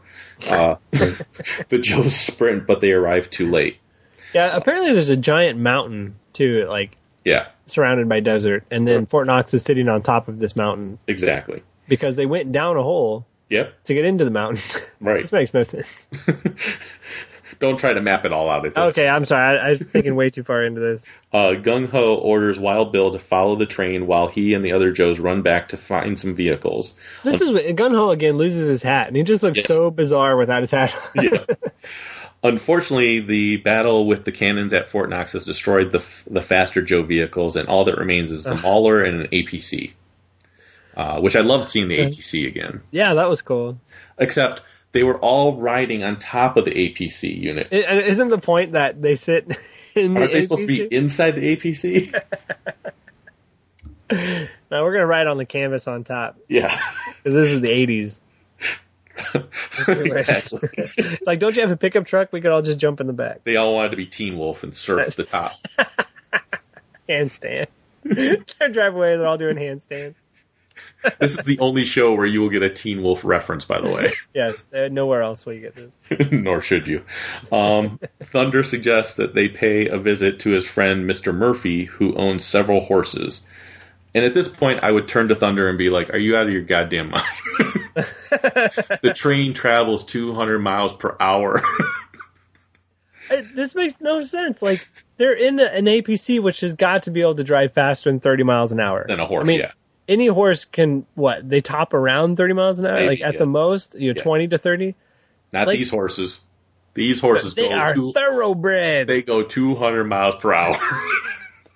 They do talk a little bit about how the, later on that the train loses speed. But yeah. those horses catch up pretty quick going this twenty, thirty miles an hour. And mind you, they do try to do like a cutoff type thing. Like cut them off at the oh, pass type uh, of thing. Yeah, but well, even then. Even so, yeah. So, um, so on the train, Zartan orders Cobra agents to eliminate the Joes, and the first one to be tossed off the train is Snake Eyes. As he falls out, Snake Eyes catches a rail on the side of the car with his foot. burns away the rope around his hand with the cart's wheel and swings back inside. One of the few times, awesome. one of the few times we've seen Snake Eyes actually be a ninja. I know, like, okay, the fact that he doesn't die in this is really amazing. he he his hands are tied behind his back, right? Yeah. So he catches the rail with his foot, and he and which I don't even understand the physics behind that. No, that makes no sense. um, because where he fell out and where the wheel is located, it's he's not anywhere close enough to do this, but. He uses the friction of the, the train wheel riding yep. along the rails to cut through this rope. Yep. And then, I, yeah, just swings himself back up into the car. Like, yeah. It's magic. So after knocking out two Cobras, he frees Scarlet and Duke, who defeat the other Cobras. So Duke uh, is now uncaptured. He's uncaptured. The Joes swing on onto the top of the cart and race to the engine. Uh, the Joes beat the train to a point in the track and placed three A P Cs, which I don't know where the three A P Cs came from. No. They only had one. Yeah, they did have a fleet of them that caught up somehow. I don't know. So it, they put the A P Cs in front of the train, which causes Zartan to apply the brakes and slow the train enough for the Joes to ride along the side of the train and board it. Uh, Duke uses a laser gun to cut into a section of the control room Uh, in the first section of the train, and Gung-Ho jumps onto the plate sliced by Duke's gun and begins to attack the Dreadnoks. Now, I love I love when they first notice that the A P Cs are kind of lined up down the, the train tracks, and, and Buzzer sticks his head out the window. Yeah. And it's like his ponytail is just like flowing in the wind. And it just it's just a funny picture of him just like, "Oi, look at them, look at them A P Cs up there." And it's just like, you're like, what? It just looks bizarre. And then when they get into the fist fight, in the room with all the gold. I love how Stalker's like boxing old British style. He's yeah. like he's like straight up, straight back, you know, with his just like fists turned upside. He's like, tsh, tsh, tsh, yep. you know, just standing back, just taking him out. Yep. So then uh, Scarlet batters around uh, Ripper while Gung-Ho uh, bops Torch on the head and just knocks him out. He's like one punch. Don't. Torch is like, you know. Not, He's a not, lot weaker than I would expect. I would have expected him to be this big biker guy, you know, like him. Yeah, Torch versus Gung-Ho. Like, th- like man, that would be a pretty cool fight. Yeah, because this isn't the first time that Torch has been taken out easily. Yeah, no, but he's got a glass jar, and he's just... Yeah. Gung-Ho so, just, like, bops him right on top of the head, and he yep. goes straight down. So as Duke confronts Zartan, Scarlet kicks Buzzer in the face before he can cut another support beam of uh, shelves holding the gold. Unfortunately, uh, Buzzer's chainsaw strikes the pressure regulator, and the internal pressure becomes so great that the doors are blown off, and the train is thrown off the tracks. Uh, all of the Joes and at one Co- point you would think they were all dead. Dead, yeah, they're all dead. All of the Joes and Cobras climb out of the ruined train. None of them die. No, they're like, ooh, that was close. Uh, Zartan raises a fist while lying on the ground and threatens in a weak voice, "This will not be forgiven, or forgotten, or forgiven, G I. Joe." Um, while Scarlet helps Duke walk away, she asks if he would mind if she changed her hair color, and Duke, Duke asks why and is told by Scarlet that the color would match the bruises on her face. She was thinking black and blue, uh, which was just a horrible joke. Yeah, you're like, what? Oh. It's like, oh, okay. Oh, uh, again, like as as Zartan flies away. Yeah. I love how the other two. See, this is how they solved. In this particular Dragonfly, oh, have we gotten here yet? We haven't gotten here. No, yet. we're get we're getting there right okay, now. Okay, yeah, you talk so, about. So Wild Bill rushes to his friends, and as he tells them that he has a medical kit on the Dragonfly, the helicopter is stolen by Zartan and the Dreadnoks. And like, Wild, why didn't they secure him when Zartan's laying on the ground being like, you are we, you won't get away with this? Right. Wild Bill fires a couple of shots, however, the mercenaries escape. So, evidently, you can fit Zartan and all of the Dreadnoks inside a Dragonfly. No, we'll see. This is the thing. In previous episodes, you've had three or four people inside the canopy of the Dragonfly, sitting next to each other or on each other's laps or whatever. Right. Right. In here, it, like, I wonder, okay, Zartan's obviously flying it. He's in the front seat. Then you got Buzzer. He must have, like, won rock, paper, scissors because he's in the back seat. And then hanging on oh, for dear life right. yeah. onto the runners of the Dragonfly, you've got... Ripper and Torch. Ripper and Torch, like, ah! You know, as this thing flies away. And Buzzer's inside going, really, guys, there's enough room for all of us. I was like, man, it's so roomy in here. Have you have you not seen previous episodes? I, I know. I just wonder how Buzzer got chosen. Like, he must have called shotgun or something, right? And they had to honor it. What, that I would have laughed my ass off if, like, in the actual episode, you saw them running towards the Dragonfly and Buzzer was like, shotgun. I know. That would have been hilarious. Or they get right to the edge and you see him do a real quick rock, paper, scissors, shoot. And the other two guys are like, crap, and they just kind of climb onto the runner. Right.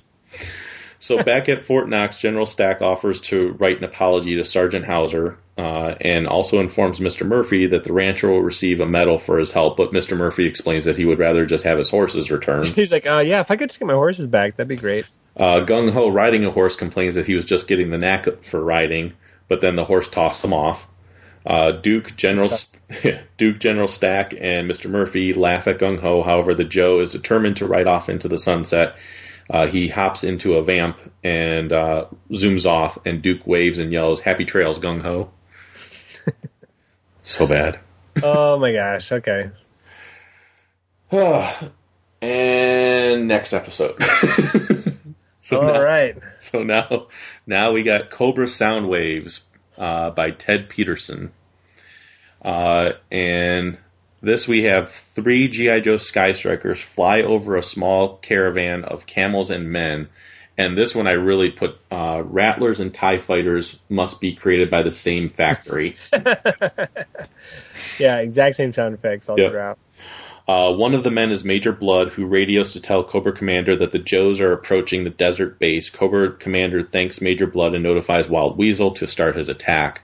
Uh, and this is where four Cobra Rattlers attack and Ace uh, attack, and Ace evens the odds by shooting one down after Gung-Ho warns him that one of the Cobra planes is on his tail.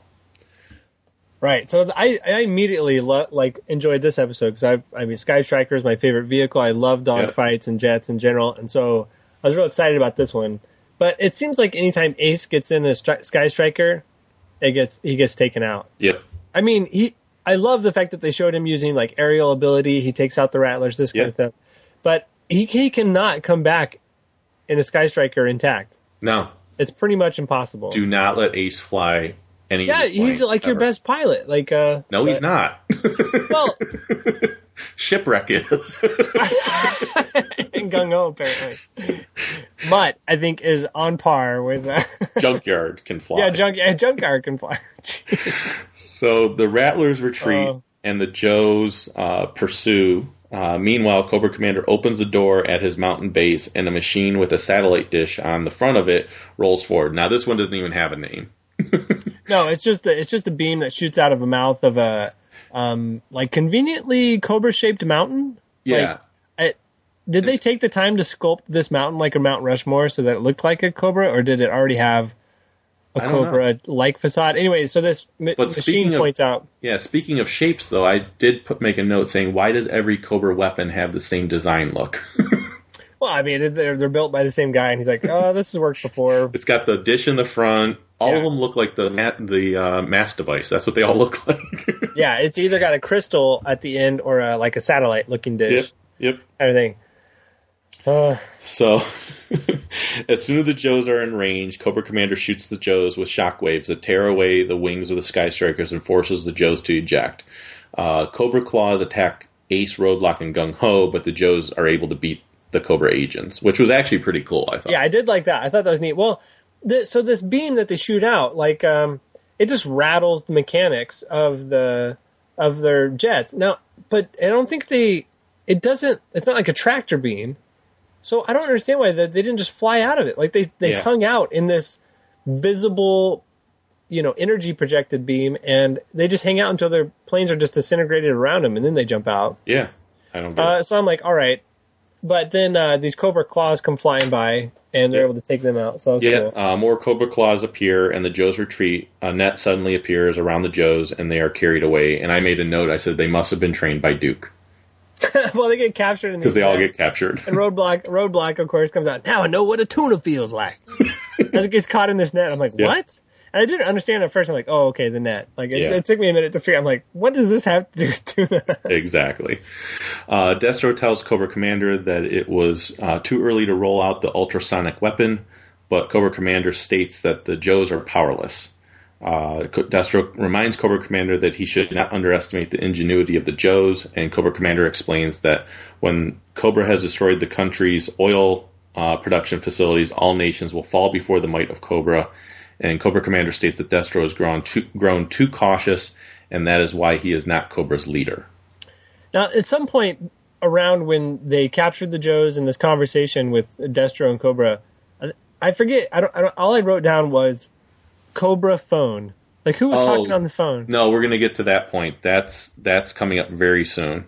Uh, oh no. Okay, never mind. No, that's yeah. right. That's after they're in the arena. Okay, yeah. so let's go yeah. to that. Oh, we're gonna get to that too. So in a palace in the in the desert, Flint orders Wild Bill to deploy Sky Strikers and other Joe equipment around an oil field. Scarlet asks Flint if they are uh, if he has heard from Roadblock, Gung-Ho, or Ace, and Flint shakes his head. Airborne enters the room and tells the Joes that uh, they probably won't hear from the others since they just sent a mayday signal. It's like, hey guys, just so you know. You're probably not going to hear anything because yeah. uh, they're in trouble. Uh, inside Cobra's base, the three missing Joes are shoved into an arena. Another Co- okay, you're going to look in to see how many Cobra bases there were. I'm going to reach for the next time how many Cobra arenas we've had. There are quite a few. There's, there was one in each miniseries. There was the one where Snake Eyes and and, uh, and Duke were in the one that looked like Tron right. snakes. Yeah. Um, There's the one where Flint ended up having to go and save in the in that maze. Uh, the one that had the roller coaster ah, ride and everything else. Yeah, yeah. So, so that's at least three. This is the fourth one. It's yeah, and I think there's even more than that. There might so, be. So Man. I'm gonna I will research that for next time. That might just be like, you know, whether you see it or not, there's probably an arena in every single Cobra temple. Right. They're so like, look, Duke's I'm sure gonna be here. Cobra Commander insists on it, right? We're gonna get some Joes. Chances are it's Duke. He, I think Duke has his own following. Yes. Of like Cobra Trooper fans, you know, they'll right. bet on Duke when he gets captured. Exactly. He's going to win the in the arena. in the arena, yeah. The uh, Cobra, uh, so this is where we get the Cobra-style telephone on Cobra Commander's chair rings. It rings, he picks it up, and it's like a Cobra-shaped, uh, you know, ha- you know, old phone or whatever, so he's holding it up to his ear. Like the and, old cordless phones. Yeah, exactly.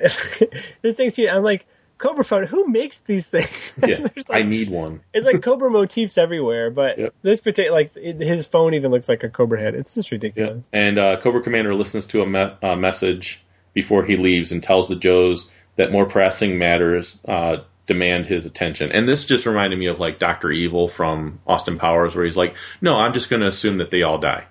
Yeah, uh, just ups and leaves. And- I'm not going to stay here and kill them. I'm just. I have to, I have things to do. Um, a robotic crab emerges emerges from the sand, and it marches towards to attack the Joes. And I noticed, I said, why does a robot crab make monster noises? Yeah, exactly. Because it starts coming towards them, and it's like... It must just be like a sound card, you know, like it's just recordings that make it more menacing, I guess. So we get uh, Scarlet tells Flint that she is worried about her uh, their missing friends. Flint explains that he is worried as well, but they can't leave because they need to protect the oil field. Uh, Prince Ali asks what uh, ails Scarlet uh, out in the garden area, and she tells him that she can't leave her friends to the mercy of Cobra. Uh, she has to help them. Uh, so then we go back to the robot crab, which continues to attack the Joes in the arena, and Gung-Ho wonders how the creature could see uh, see them since it does not have any eyes. Uh, Ace realizes that the robot has infrared sensors and asks Gung-Ho to bring him a chunk of wood, which just happens to be right there. There's nothing in this arena. It's like stone walls, circular right. stone walls, sand or dirt for a floor. And then He's he like, grabs two stones and a piece of wood. Yeah. And I was like, he he creates the fastest fire ever made by someone with just rocks and sticks. All, tink, tink. You're like, dang. If I ever get stranded on, a, on an island, I want him with me because he's going to be able to think, make fire right, no look, problem. What Joes, if it, if you could think, okay, yeah, you're stranded on an island, what Joes, you can pick two Joes to be with you. I would never have picked Ace. No. But apparently he's one of the most resourceful Joes you could possibly have on your team. Like, well, he almost single-handedly takes out this whole... Uh, this whole base, really. I think it's because he's used to crash landing on islands. Oh, nice. Yes, that's exactly it. He, he had to. He's, he's built up his wilderness survival skills right. from the amount of times he gets stranded. So uh, he sets uh, he sets a branch on fire and hands it to Gung-Ho. Roadblock boosts Ace over the wall. Uh, which at that point, when he does that, I'm like, why did we even bother with the fire and everything else? No, if just, just throw him over the wall and get away from the crabs.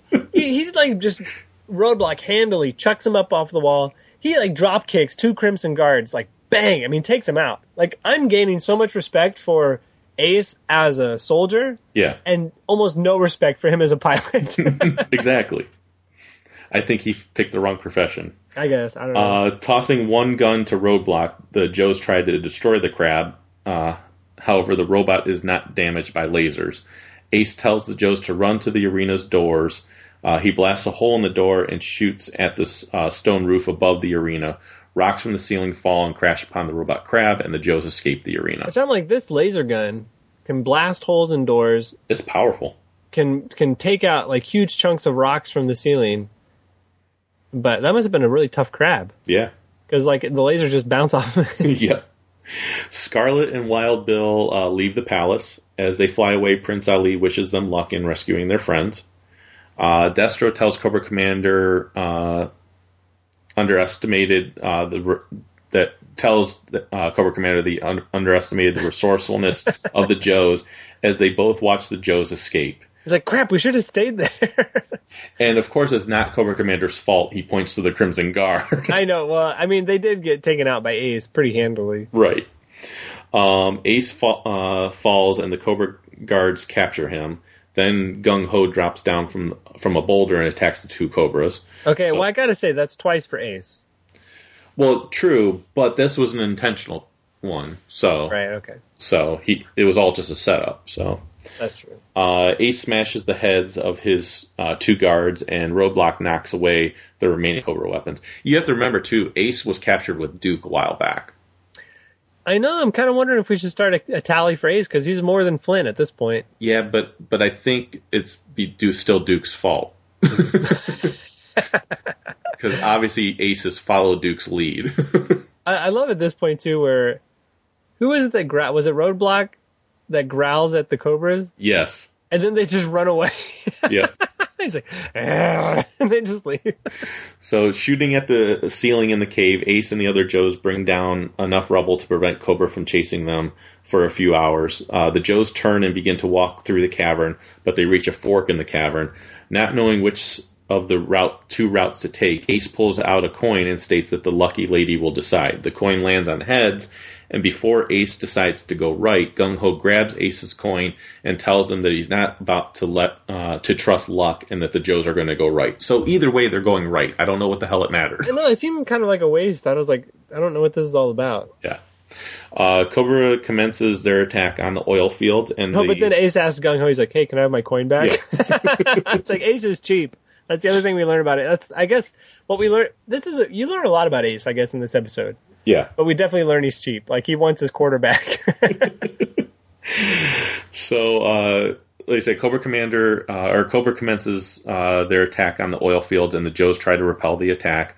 Ace, Roadblock, and Gung-Ho reach a dead end, but Ace notes that the ground is wet, and that means there must be a river underneath, which I never knew that.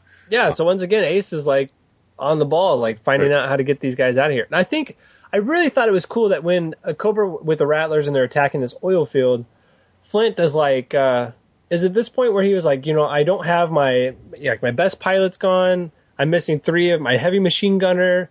Yeah. You know, I mean, he kind of lists like, you know, this isn't going to plan. Like we can't defend this place because I don't have this, th- uh, you know, this character, this person, this person, but he's listing off like their, uh, their abilities, their skills. Right. Yeah. So it's yep. like, I really like that. I mean, I just, I like the idea that he's, um, that he has a battle plan, that Flint has a battle plan. And, yeah. and it depends on the Joes and their skill sets to be where they're at at a particular time. And because, you know, Ace went down on this uh, earlier reconnaissance mission and, you, and he's got Roadblock and uh, and Gung-Ho with him, that that leaves a hole in his plan. But then on yeah. top of that, he told Scarlet not to leave, but Scarlet leaves with Wild Bill anyway. And then that screws Flint over even more. Yeah. That his a helicopter pilot's gone, that Scarlet's gone, who's like, a, you know, his trusted, uh, you know, uh, soldier they can depend on, that kind of stuff. But I'm I like, will, they all just leave Flint high and dry. It's crazy. But I will say the one thing that Flint has going for him in this episode is that there's a moment where Flint is able to talk without moving his mouth. Ventriloquism is not on his file card. I didn't realize this was one of his abilities. There is a scene where he's talking and his mouth is not moving. He's like drinking a glass of water, like singing the national anthem. You're like, this is amazing. Like he's in the middle of battle. There's shots being fired all around him. And he's saying something, and his mouth is not moving. It was, in fact, telepathic. He's also a psi-powered uh, character. Him, him and Airborne. He was talking to Airborne, actually. He was talking to Airborne, yeah. That. They're yeah. just speaking with their minds. So uh, Ace Ace plants, uh, getting back to Ace and the water in the ground, uh, he plants oh, yeah. his gun barrels into the ground, as well as the other Joe's guns, and tells them to overlo- that the overload will create a hole that they can use to escape, and hopefully the roof won't fall in on them. Yeah. Uh, the guns explode and the ceiling begins to collapse, so the Joes jump into the hole and land in a river. It's a gigantic hole. Oh, yeah. It's huge. Yeah, I mean, it's this huge crater. They jump down, land in the river. Yep. But, I mean, again, it was Ace's idea. Like, he gets yeah. him out of this situation. Yep. Uh, after Flint nails a claw, he wonders where everybody is while oh, the oil th- yeah, field is, is under point. attack. I think, yep. Yeah, this is what I was talking about earlier. Yep. And uh, Scarlet finds Ace, Roadblock, and Gung-Ho, and the Joes return to the Palace oil fields where Prince Ali is kidnapped by Major Blood. And this is where I made a note that of a Wild Billism, uh, which is a horse feather in a haystack, which is an expression I have never heard before in my life. Uh, a horse feather? That makes no sense. No. um, but then, of course, Scarlet and Wild Bill find these three guys in a dragonfly. Yeah, and she's like, what about three horse feathers? Right, well, so, so they find it, but how do they get them back? Uh, they, they must be hanging on to the runners like the Dreadnoks were. No, they knew. See, the Joes know there's enough room inside. But they show a, a shot of the can, you know, inside the canopy of the cockpit of the of the dragonfly. Yeah. They must have all just piled up on Wild Bill's lap or whatever. Right. I'd pile up on Scarlet's lap, but it's okay. um... I'll be a mongoose. Well, we've already established why you would probably pile up on oh, Wild Bill's lap. No, I would have ran. I would have ran back. I would have just taken off and sprinted. Well, while, well, while you, well, you're like, hey, Wild Bill, hop in. And he's like breaking open the tub of Vaseline. No. I was just going to say, I was just going to say, Wild Bill's opening up the Vaseline. And uh, Gung-Ho is like, look at these guys with all your pretty little hats. And Wild Bill's like, you got a pretty mouth. Roadblock is like, I'm out of here. All right. So, so we have Ace and the other Joes arrive back at the palace. They climb into Sky Strikers and fly to the uh, into the air to fight Cobra's forces. Uh, they destroy a few of the Rattlers and Claws, as soon, uh, and soon their enemies are retreating. Airborne grabs his head in pain, and Flint tells Breaker that Airborne has some sort of E S P. Which just in case you didn't. Communicating telepathically right before this. Yes. Like, hey, look, I just found out I could talk to Airborne without moving my mouth. So in case you didn't see the episode before, this right. lets you know that Airborne has E S P. Uh, when the pain has ended, Airborne explains that the prince has been kidnapped uh, by Cobra, and Flint orders the Sky Strikers into the desert to find the prince, which I don't understand why Airborne has some special E S P connection to Prince Ali. No, they've clearly established it's just with his brother, but I think this is going to be a crutch from now on, just that he yeah. uses powers. Um, as the Joes fly toward Cobra's base, Wild Bill wonders how they were supposed to attack when Cobra could shake them to pieces. Uh, landing near the same hole in the ground that, that Gung-Ho and the other Joes were found near earlier, Wild Bill, Gung-Ho, and Scarlet lower a raft and uh, end themselves into the river and drive the Cobra base. I did think this was really cool, that they that yeah. the whole point of them being able to escape and the way that they did it set it up for them to infiltrate it later. I thought that was really neat. Yeah. In the writing, I thought it was really well done. Absolutely, absolutely. Uh, the other Joes continue their approach in the air, and Destro notes that the Joes are fools to try and attack again. Cobra Commander turns to Destro and asks if this is the same Destro who told him earlier that he should not underestimate G I. Joe. Uh, Ace and the other Joes approach the base and then turn back once they are under attack by Cobra's soundwave machine. Cobra Commander moves Destro out of the way and drives the ultrasonic device to the edge of the ledge and turns the machine on at full blast. Okay, just, well, I thought this was cool, too, because he grabs his battle helmet. Yep. And I don't know if we've seen that in an episode before where he starts out the episode with a hood and they purposefully show him I don't switching think so. those out. Like, I think we... I don't, I don't know. I can't say definitively if there's an episode where it, he hasn't switched from one to the next. Yeah. But this is where they made a specific point to show him, like, grab the helmet off the shelf, and then he puts it on as they're about to enter battle. I thought that was kind of a cool moment. Yeah. Um, but, I, but, of course, then he just makes a full move. And yeah, I did make a note. Why would you let Cobra Commander touch anything? No, exactly. He is not trained in this machinery. Like, we've obviously show, shown with the Synthoids, you give him a remote control, he's going to ruin it. Right. Right? He's going to just blast it to full blast. He cannot help but put it on full power and then ruin your stuff.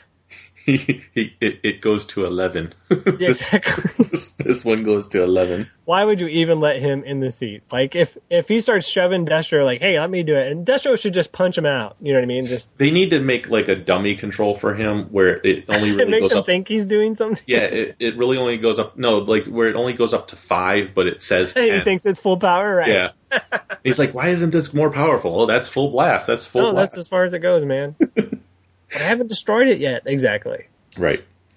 Uh, so uh, Grunt and Airborne f- uh, fly gliders up to the ledge uh, that the Soundwave machine is resting upon and shoot away at the structure. Uh, Cobra Commander and the weapon fall into the canyon below, but Cobra Commander was able to grab uh, a cable and orders his soldiers to pull him up. Cobra Commander tells the Sheik that it is time for his execution, which, if I was Destro, why would you even bring Cobra Commander back up? I don't I don't know. This is a good time to get rid of him. Like, how about you direct the battle from that remote location and just yeah. leave him at the bottom of the rope? Exactly. Uh, Scarlet, Gung-Ho, and Wild Bill exit a cavern under the base. Uh, they scale a rock wall and spot Destro and Cobra Commander leading Prince Ali towards a helicopter. Uh, Destro tells Cobra Commander to keep moving towards the helicopter since they won't risk hitting the Sheik. As soon as the Cobras reach the helicopter, Destro shoves the Sheik to the ground. Uh, Prince Ali wants justice for their attempt to destroy his country and grabs onto the helicopter, which was the dumbest move in the world. What was he thinking? I don't know. Stupid. Destro smashes Prince Ali's fingers, and the prince falls. Uh, aiming her crossbow at the falling Ali, Scarlet shoots an arrow, dragging a rope behind it. The arrow head expands and reveals itself to be a boomerang. Boomerang. Which I made a note saying, did she get this from Green Arrow? I know. Ah, oh, physics. uh, that causes the arrow to return back towards the Joes, and the rope loops around the prince and saves him. Like, this is just perfect timing. It's yeah. ridiculous. Uh, later that night, Scarlet and the other Joes join Prince Ali for dinner, and Scarlet tells the prince that she didn't have trouble. Uh, she, he didn't have to trouble himself with preparing a dinner for the Joes. The Sheik then informs her that he didn't prepare dinner. Then Wild Bill and Roadblock enter the room, and the two announce that dinner is ready. So they cook, yeah. So uh, they cook barbecue and gumbo or whatever. Yeah. So um, just from a moment before, again talking about the timing of Scarlet's boomerang arrow. If she, you know, what if, what if the mechanism didn't open? What right. if she was a second, you know, too late too in late. shooting it? What if she shot just to the left or just to the right? She would have impaled the Sheik. Like, then you would have a Sheik on it, Sheik on a rope. You know what I mean? Like, it would have just been impaled. It would have been a Sheikabob. Sheikabob. So I'm just like, you know, obviously it shows how amazing Scarlet is with her crossbow. Oh yeah. Okay, oh. so. Instead of the Sheik jumping onto the helicopter, why didn't he just yell over to Scarlet, shoot Destro? Shoot the helicopter. What? Like, they didn't even try to shoot at it. Like, so oh. Destro shoves him off, and the helicopter has time to take off long yeah. enough for the Sheik to jump up and grab it again. Anyway. Yeah, I don't know. So then we get to... This is the last one, right? Yeah, this is the best episode of them all. Yeah, we're Reptiles Realm. This one is good. The- Because we have Bazooka in this episode. So this one is written by Jerry and Carla Conway. And Jerry Conway is actually a very well-known comic book writer. Yeah. Um, and Carla was actually his first wife. Uh, so uh, I did a little bit of looking that up to find out who she was. Yeah. So, uh, so yeah, so we have a, a legitimate comic book writer writing this episode. So... Um, so yeah, now, now we get into the silliness of maybe why it's not good to have a comic book writer writing it. So crawling across a cornfield and cutting through a fence and climbing through a window. Okay. Obviously stealth mission. Right. Okay. This is, this is very important to point out. So we send Alpine, Snake Eyes, Breaker, and Bazooka. wait, wait, wait. what? Like, I I get bringing Snake Eyes along. In fact, this should have just been Snake Eyes. Right. Okay. Uh, Alpine, maybe. I, he seems a competent fellow. Yeah. Breaker, I think because of his uh, technological know-how. Like, right. I, I understand why he's on the have, team. Because they have to crack into a computer and stuff exactly. Like that. I mean, there's there's stuff, you know, so I understand all this. But in Alpine, you know, they use ropes and all this stuff to get right. up to where they're going. Like, all right, this is all making sense. But, okay, so keep going. We'll, we'll keep talking. Okay. About it. So we have Snake Eyes stays on the ground with Timber. What? Like, Snake Eyes is just playing watchdog outside, make sure nobody comes. Right. Okay. Yeah. And and they infiltrate a Cobra communications center and steal the latest transactions made by Cobra's dummy corporations. Bazooka gets his feet tangled in the rope that's used to scale the buildings. Oh my gosh! Like, he's making so much noise. Like, he he's like, oh, oh, oh. And I think I even I think I made a note too beforehand when we were talking about it. My note actually said, "Oh no, Bazooka is on this mission." I know, like. And I put a, also a note that said he's a man of few words because when he fell, he goes feet dangled. Oh my gosh. Uh, like, he's literally full of just one or two words. That's it. I know. Uh, yeah, we and this he, this goes on because I make a note of it later on too. Yeah. But I forget at what so, point. Just as Breaker and the others try to leave the room, uh, three Cobra agents appear in the uh, at the room's only exit. So what does Bazooka do? Bazooka fires a shot that strikes the ceiling above the Cobra agents and cuts off their entry into the room. However, this also blocks the only exit. And alerts the entire yes. base that they're there. Alarms blare, and the Joes follow Bazooka, who makes another door, because he's like, door. Boom. Door, boom. Oh my gosh, okay. Uh, immediately, just think if uh, Snake Eyes was in inside as opposed to standing outside doing nothing. Right. And you let, like, one, why would you even bring Bazooka? But okay, he's there. Let's leave him outside, right? Right. Snake Eyes would have taken out the guys with a sword. Right. Which makes zero sound. Right. And they would have been able to get through the door. Instead, they bring Bazooka, who blows a hole in the wall. uh, he, he makes another door. Yeah, door. Bazooka blows away a section in the fence. So, so he's, he's just, just Bazooka happy. I mean, he's like, woohoo! Which also made me wonder, how many shots does his Bazooka have? Oh, I guess that's what's in his backpack. He's just loading them up. Um... And as the Joes continue to retreat, Breaker, Breaker radios Flint for backup, which they wouldn't have had to do if Bazooka wasn't on this mission. Yeah, so apparently there's a whole troop of Joes sitting at the back of the cornfield. Again, whose idea was it? it see, this is one thing. It Flint was the commanding officer yeah. for this mission. Right. It had to have been Flint's call to send Bazooka. Well, I think what happens is they're like, we really need Alpine for this mission, but you know what happens if we send Alpine? Bazooka's going to follow him. Bazooka's like, friend. And he just like follows him wherever he goes. And Alpine's like, I'm sorry, I can't get rid of this guy. I think I think the Joes just need to let Alpine go. Maybe just because of the, the collateral damage that Bazooka brings along. Right, exactly. I don't know. I think um I think they just feel bad for his mental incapacity and yeah. And they're just like, all right, we'll put up with Bazooka. So flying a Dragonfly helicopter, Wild Bill fires at the Cobras in the in the cornfield. Airborne and Bazooka pick up Alpine uh, because fire is going on and uh, he's he's getting swallowed up by popcorn.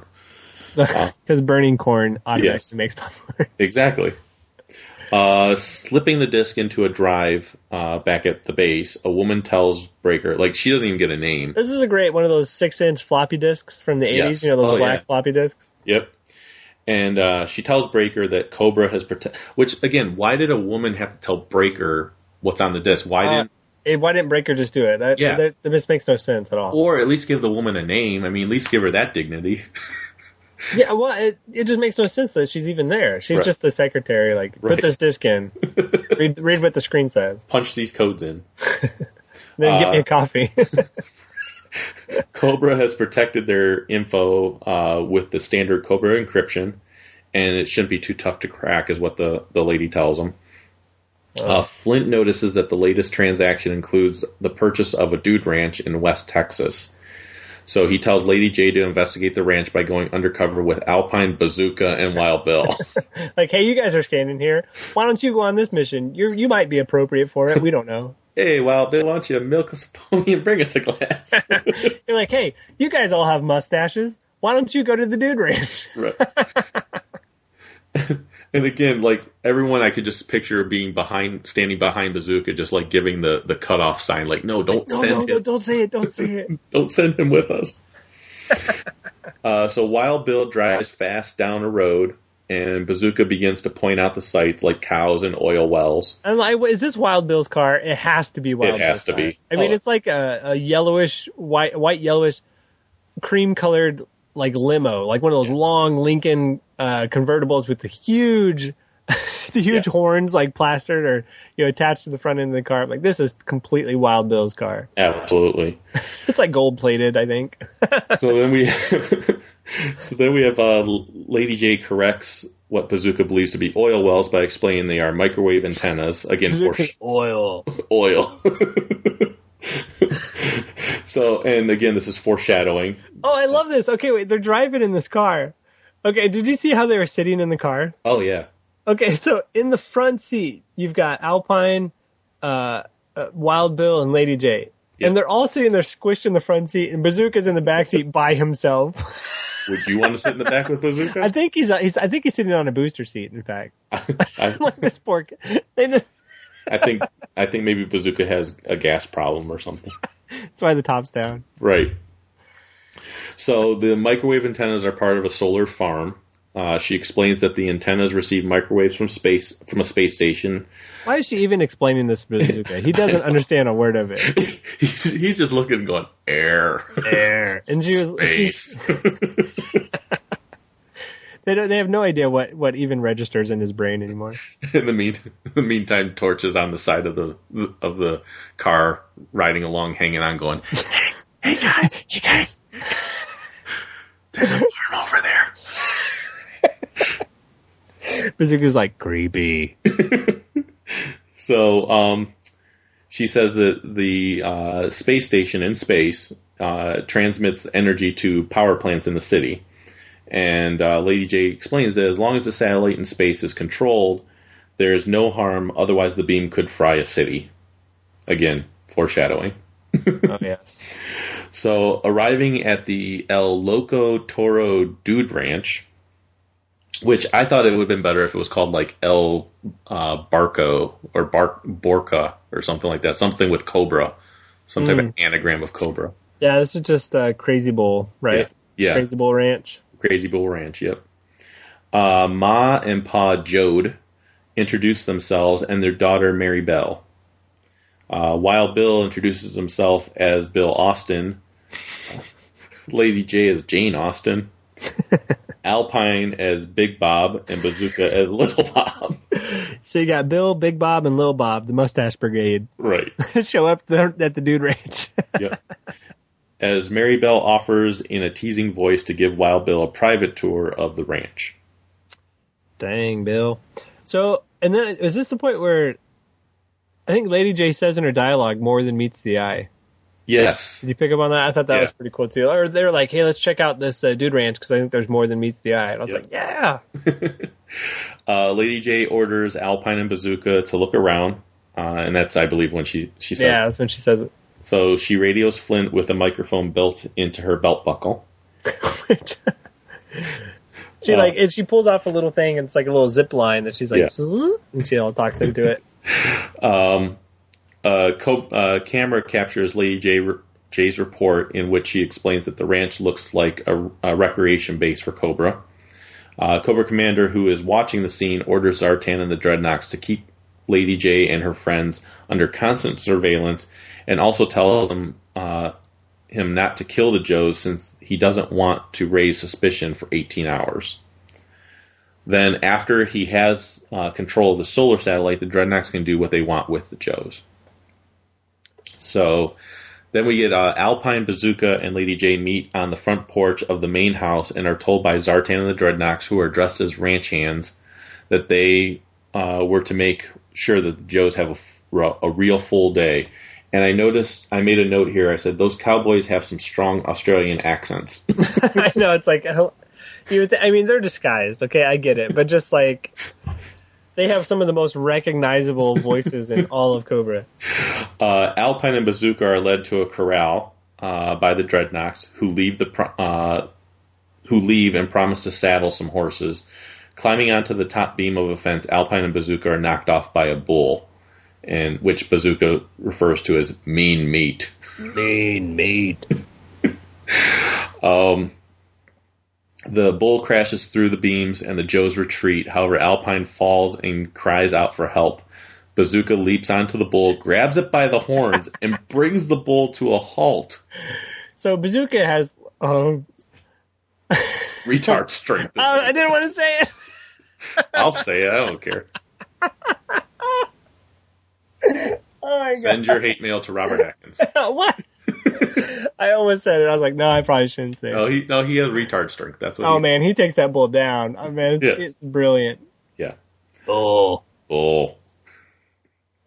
Uh, Alpine pulls his friend up from the ground, and the two jump over a fence, and Alpine watches the three ranch hands laughing and driving away on blue three-wheelers. Um, yeah, which are basically Dreadnok, like, look exactly like the Dreadnok four-wheelers. Right, which are the Dreadnok special, fancy, like, uh, magic machines. they, they can, can do, fly in space. They can and do anything. They can drive around in zero gravity. Yeah. So Zartan introduces Lady Jaye to Mudpatch. Uh, Lady Jaye uh, climbs onto the horse, and Zartan slips a burr under the saddle before slapping the burr uh, into the horse's skin. Suddenly, the horse begins to buck and knocks Lady Jaye into a trough filled with water. Uh, and let's see. Then we have, while riding with Mary Bell, Wild Bill tells her that the clouds of, of dust on the horizon is not from a dust storm, but from a cattle stampede. Uh, realizing that the stampede is headed directly for the solar power control room, he rides to the front of the stampede. Uh, he is able to redirect the cattle away from the energy uh, farm's antennas and back towards the desert. Uh, as the clouds of dust float towards the station, Zartan sneaks into the control room, burns a hole into the console uh, with a laser, and steals a computer chip. And that's the thing, too. Like, they were counting on Wild Bill being able to redirect those the cattle, because if, yeah. cause if he didn't do that, that stampede was just going to run over everything that they were wanting to use later. Wouldn't it have destroyed all of like the solar satellites yeah. and all that kind of stuff? Exactly. They have a lot of faith in Wild Bill. Yeah. Uh, the Dreadnoks sit on their three-wheelers, or four-wheelers, and uh, agree that Zartan has stolen the chip by now, but as soon as they turn around, they see the cattle running towards them, and they drive away from the scene. Uh, back at the ranch, Wild Bill sings a square dance song, which was horrible. Oh, it's terrible. And then it, weren't the three? It doesn't like even a, rhyme. No, it's it's stupid. And then like uh, Bazooka, Alpine, and Lady Jaye are like, we should get out of here. Like yeah. this is so bad. yeah. They're not even there to support their friend. They're like, let's go do something else. yeah. Um, and Bazooka and Alpine, uh, well, uh, the Joes uh, follow Ma and Pa Jode out of the barn. Bazooka and Alpine are captured by the Dreadnoks and Zartan. Well, it's uh, like, this is another great example of Alpine's eloquence versus Bazooka's uh, complete lack of vocabulary. Because yeah. Alpine's like, man, I don't like it out here. And Bazooka's like, dark. And then Alpine goes, Zartan and the Dreadnoks. And Bazooka's like, trouble. yeah. Like one word sentences. That's the only thing that, that Bazooka can get out. It's ridiculous. Exactly.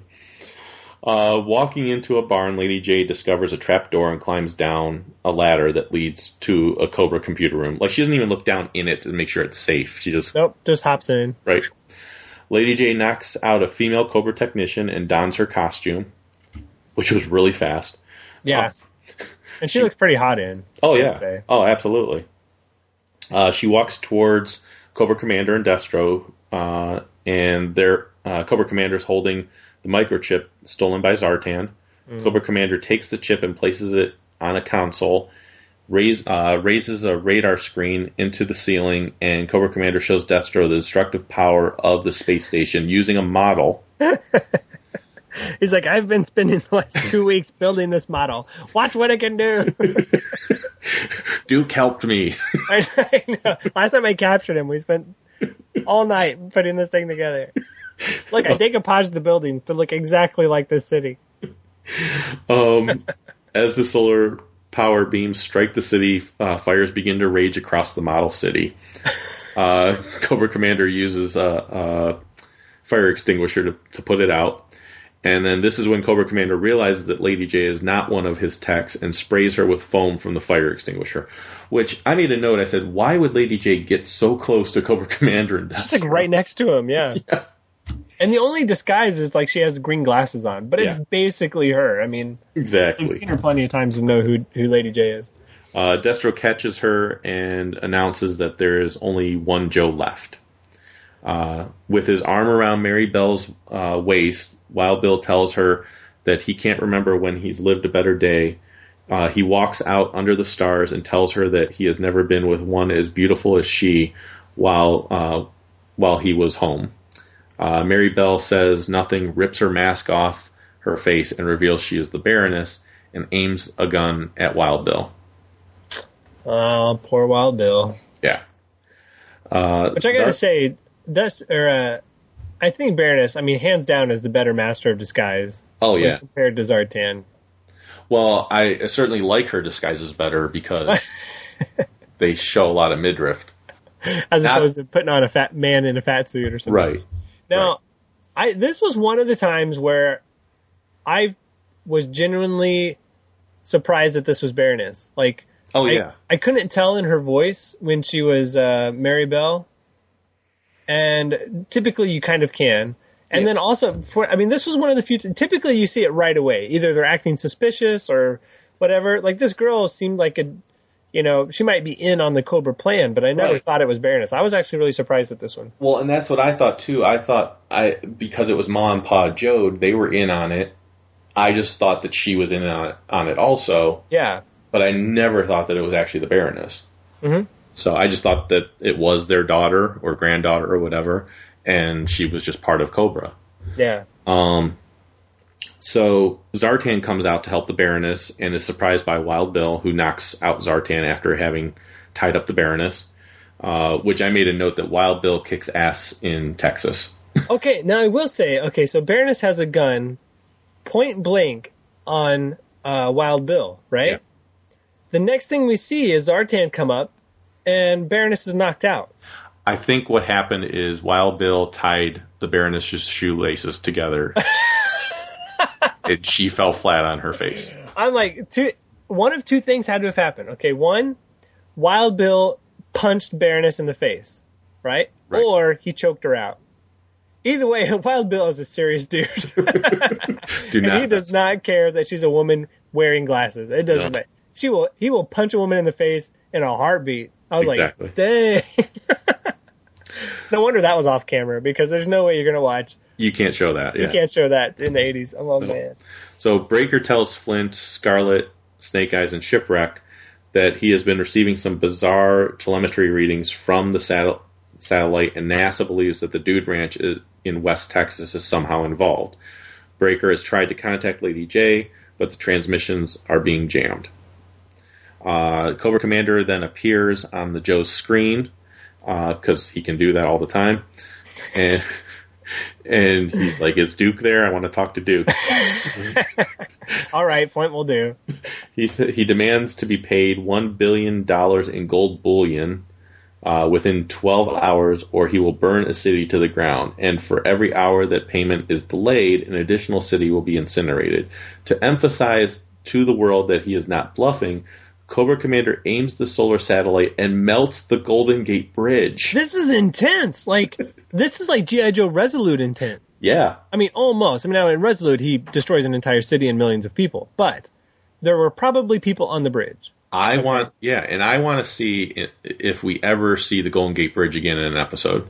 I know. I'm like, this was serious. Uh, you know, previously, it's shown him destroy a model. Like, right. he, remember, remember the last time he did this? He, like, right. I destroyed this model. It could be a real city next time. And they're like, oh, crap, it could be. Or even showing, like, him melting a building, but all the people are running away from it. Like, they got out. Yeah. This was, like, a, you know, national landmark, basically. Right. Yeah. And, uh, and chances are with, like, loads of people. This was pretty serious for Cobra Commander. I was impressed. Oh, yeah.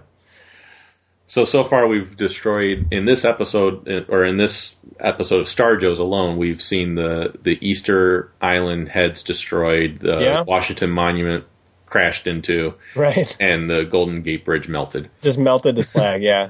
So, we're batting a thousand. Uh, Destro reports that the Joes have entered the base perimeter. Cobra Commander tells him that they don't have to worry since they have the weapon of the century. Uh, as the Joes arrive, uh, drive A P Cs, Mobats, Maulers, Wolverines, Sluggers, and Rams towards oh, yeah. the Dude Ranch. I mean, they come in full force. Uh, Flint radios Recondo if there's any Cobra activity on the ranch, and Recondo tells Flint that the ranch is quiet. Yeah, this was a surprise vehicle moment. I, I really... Yeah. Thought this was pretty awesome. They come in force and you're like, oh snap, here comes the oh, Joes. Yeah. Oh yeah. Uh, the energy beam from the orbiting space station creates canyons in the earth and melts the Joe ground equipment. So uh, much for the vehicles. Yeah. uh, Ace leads several Sky Strikers into battle. However, he runs into a Guess laser. What happens? And, and is forced to... He's not flying back in the Sky Striker. No, he's Sky not. Striker. Once again, Ace destroys a Sky Striker. Nope. Yeah. Uh, as Scarlet orders the other Joes to peel off and regroup, Recondo climbs out of a ditch where the laser just was. Like, the laser yeah, was I right don't there. Understand. She's How did like, he survive? Yeah, that doesn't make any sense. He climbs out, and he explains to Flint that the beam cannot track small targets, so they have to, uh, all they have to do is, is attack on foot, which I get that. Like, it can't target you, but you just came out of a hole where it was. where it was. I'm sure it could still fry you. Yeah. Um, and, of course, Roadblock loves the fact that they're going to be attacking on foot. Now you're talking. Yeah. uh, the Joes ad- advance uh, on the ranch, and since Cobra Commander is unable to lock onto the Joes, Destro orders Cobra's forces to counterattack. Which I got to say, like, he's just kind of blindly, you know, moving the laser back and forth and just creating huge trenches. And I remember there was like a pretty cool visual where you're like running, the camera's kind of running alongside all the Joes. Yeah. You know, as they're just charging. And then yep. you see this huge laser beam just cut a swath of ground right in front of them. Yep. And they just keep running. And I remember even, because I remember this episode as a kid, I think it was probably Maribel that really stuck in my mind. But, oh, yeah. But I remember the episode. She and sticks I remember, in my mind now, yeah. Yeah, exactly. But I remember this shot. I remember, and it's only for a, a couple seconds it might be on screen, but it felt like a battlefield moment. Like you're running alongside yep. the Joes. They're just running right into this path of this huge laser, tearing up the ground right in front of them. And I'm like, at, at any moment, it could have just cut across them and they would have been incinerated. Yep. And I was like, man, this is pretty awesome. Like I remember oh, yeah. thinking this was really cool. Oh, yeah. Um, so then we have... Uh, Let's see, uh, behind a post in the corral, Flint and Covergirl try to figure out how to defeat Cobra until they hear Wild Bill shout, uh, Yahoo! uh, he is leading the cattle towards the Cobra vehicles, and Zartan's Dreadnoks are overrun while Destro and Baroness are overturned while inside a Stinger. However, I will make a note because I did notice this. Uh, Destro and the Baroness, actually, when they first pull out of the barn, are actually in a vamp. I noticed that too. Like it, it, it changes from um, a vamp to a Stinger. Yeah, yeah. I, I said that. It says that, uh, or yeah, I wrote the same thing down. The Dreadnoks pull out of the barn and, and they're in the in the vamp, and then just kind of the next shot, it was a Stinger. I was like, this yep. is strange. Yep.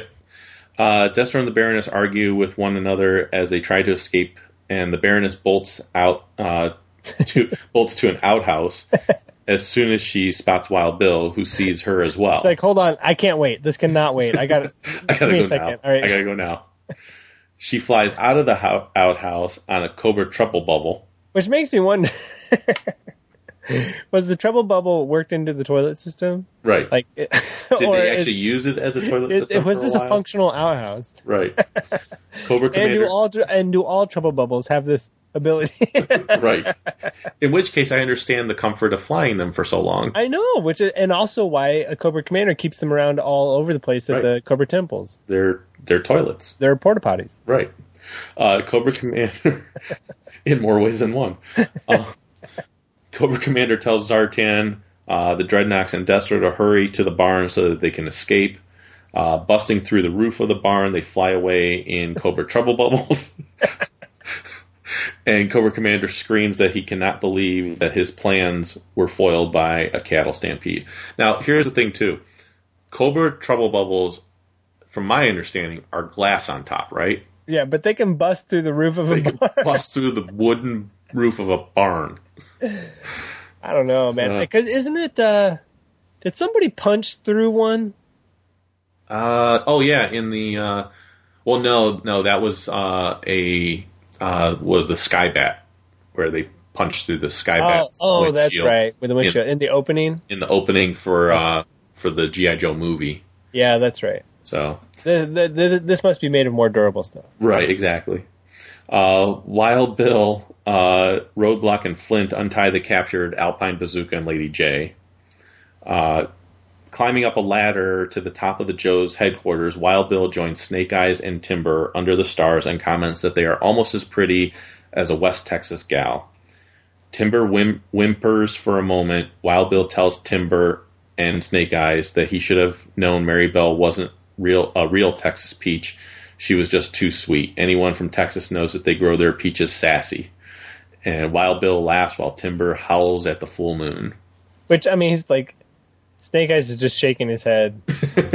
He's like, "That's why are you even up here? I was up here trying to look at the stars in peace. I was trying to have a moment. I know. Just me and Timber. Just me and Timber chilling, and just Wild Bill comes moment. Up here, ruins it with a right. terrible joke. and Snake and Eyes Wild just Bill, pushes him off the edge. Wild, ah. Bill, probably, yeah, Wild Bill probably loves Snake Eyes because Snake Eyes has nothing to say. Exactly. He doesn't talk back. So the next, now one thing I did want to make a, a point of mentioning too is this, these five episodes yeah. uh, took me right up to the end of my first volume of D V Ds. So oh, okay. G I. Joe Season one, Part one, which was the Rhinomation version. Yeah. There's two more episodes and I'll be done with the whole first set, mm-hmm. which would be the first time I've gotten past the whole first set. Oh, really? Like, I've tried to do the whole rewatch thing before, and yeah. after about twenty episodes, I'm usually like, okay, I want to watch something different. Oh, okay. So this will be the first time I actually move into some of the later episodes um, from starting from the beginning. Like, I've watched some of the later episodes, like, sporadically, like, oh, I like this one, I'll watch it.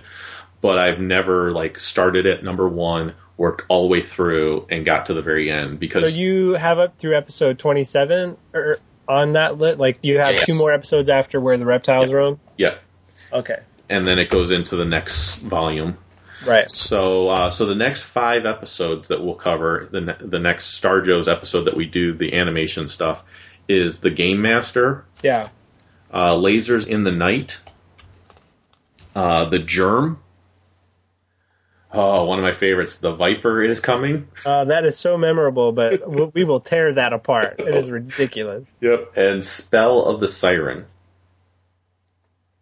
Yeah, so those are the next five. Yep. Now, I'm interested, too. Lasers in the Night is written by Marv Wolfman. Yeah.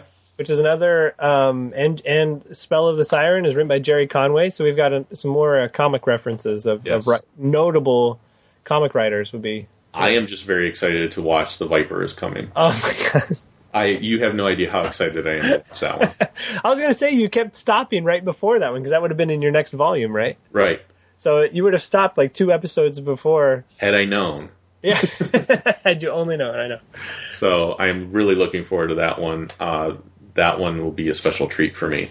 So, cool. um, so let me go ahead. Uh, this was a very long episode, but yeah, we kept going and going. But it's okay because the fans will love it. So um, let me go ahead and give our information. Uh, well, first off, was there a favorite out of these? Um, let's see. I think uh, not the Battle for the Train. That one was terrible. um, my, you know, okay. Oh man, it's tough to say. I, I liked um, the one thing I liked about Soundwaves was kind of like the aerial fight. Yeah. I think. Um, Where the reptiles roam for, for the ending of the episode, I think is what I really liked the most about that one. Yeah. Uh, and I mean, it's just it, the more chances we get to make fun of Bazooka, the better. Right. So uh, I was pretty happy about that one. But so I would say, I don't know, as far as overall episode, oh man, I would say for overall episode, at least for me, it was probably Cobra Soundwaves. I didn't like the way it ended because yeah. of the whole Scarlet shooting the boomerang thing, and that was yeah, that was a little yeah. bizarre. But everything that led up to that was really cool. And I gotta say, the Cobra's plans to disrupt or take over the world or make money or whatever were all pretty solid. Yeah, they were better this time. Uh, just in general, you like. Yeah. I think the I think out of all these, the worst episode was the battle for the train of gold. Yeah, because they made a giant Cobra train. That was stupid. And they handed like bar by bar, yes, piece of gold out of there. Yes, that would have taken days. and just and just to. To recap, uh, Duke has now been captured nine times. Yes, that's we've, the tally. We've gone through five more episodes without Flint being captured. Right, and um, he he led. He led out, out of these five episodes. He led four of the missions yep. and was not captured once. Right. Duke led one of them and was captured. Yeah, twice. Yes, or at least once. Yes, at least well, yeah. So it, it, the episodes where Duke wasn't captured, Duke wasn't even in the episode. He wasn't in it, or you can just bet he would have been. Right. So. But even but even the one that Duke was in, Lady Jaye was in it, which I'm really starting to see that it's no wonder Lady Jaye. I think they what was it we've said she had the most speaking parts in the yeah. entire series. Like even yeah. in the you know she's in every single episode. Yeah, exactly. Um, and for next time. Next time we do these episodes, you're going to find out how many Cobra temples yes, we have I'll, done so far. So that we can keep that tally. And I'm going to find out how many Cobra arenas we've had. Awesome. So, all right, let me go ahead and uh, give our information. Uh, you can find us at star joes dot com. You can uh, talk with us every day. It's the forum for geeks dot com uh, where you can register. And we have a, a forum with multiple threads. People are constantly communicating on there. You can find us on Facebook. There is a fan page and profile page. I recommend finding going to the fan page, and you can find the fan page by going to star joes dot com, and on the right-hand side, you'll see links to different stuff, and one of them says fan page for Facebook. Right. Um, and that's where you can see comic reviews from me, as well as random pictures from Chuck and myself. And Robert now has full administrative access on there as well, so he, you might see some stuff posted from him, like his Atkins Battlegrounds and things right. like that. I'm gonna start doing that over there too. Um, and then uh, you can also find us on Twitter. It's at Star Joe's Podcast. Uh, anything that's on our fan page on Facebook gets automatically posted onto our Twitter account as well. So you can follow both if you want, or you can follow one of them, and you'll get most of the same information.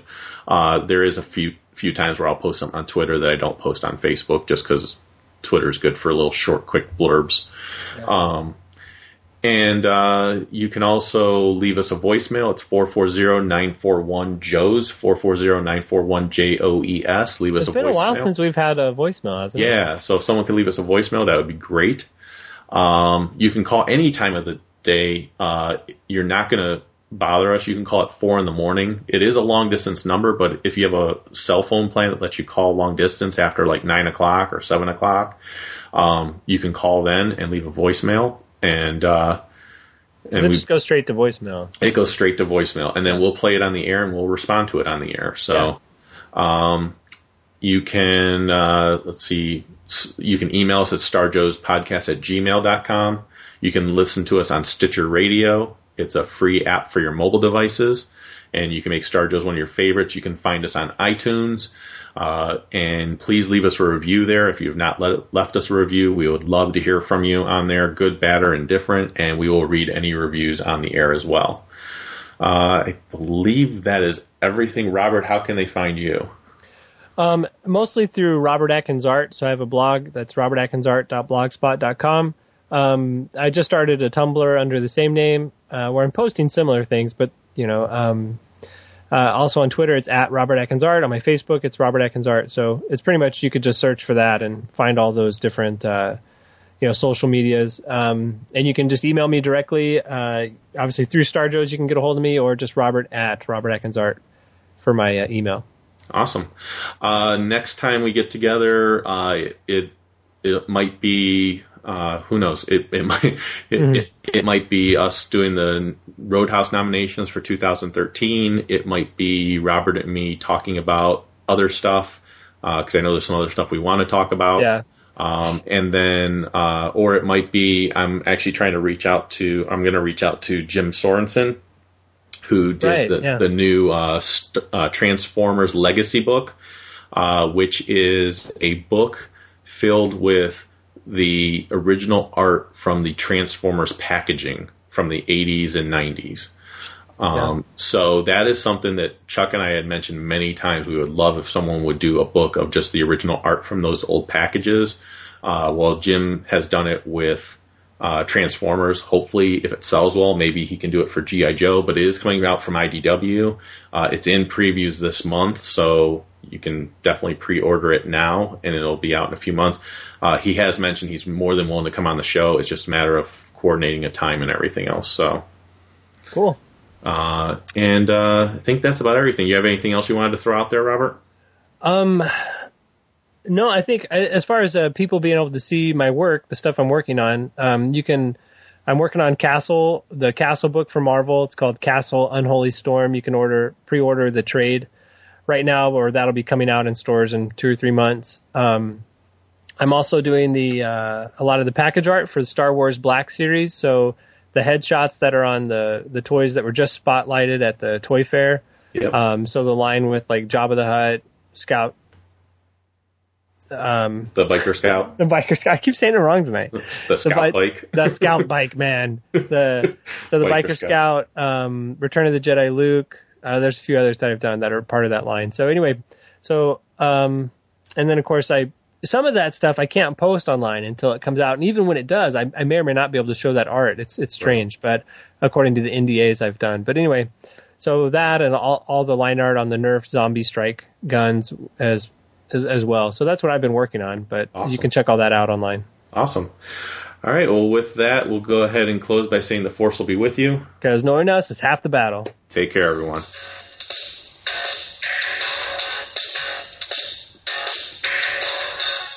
Beware, Scarlet, when the moon is full. Oh no, not again. It's a hairy situation. I'll die if anyone sees me like this. Hey man, say, don't be shy if it happens to you. Hi, Grandpa.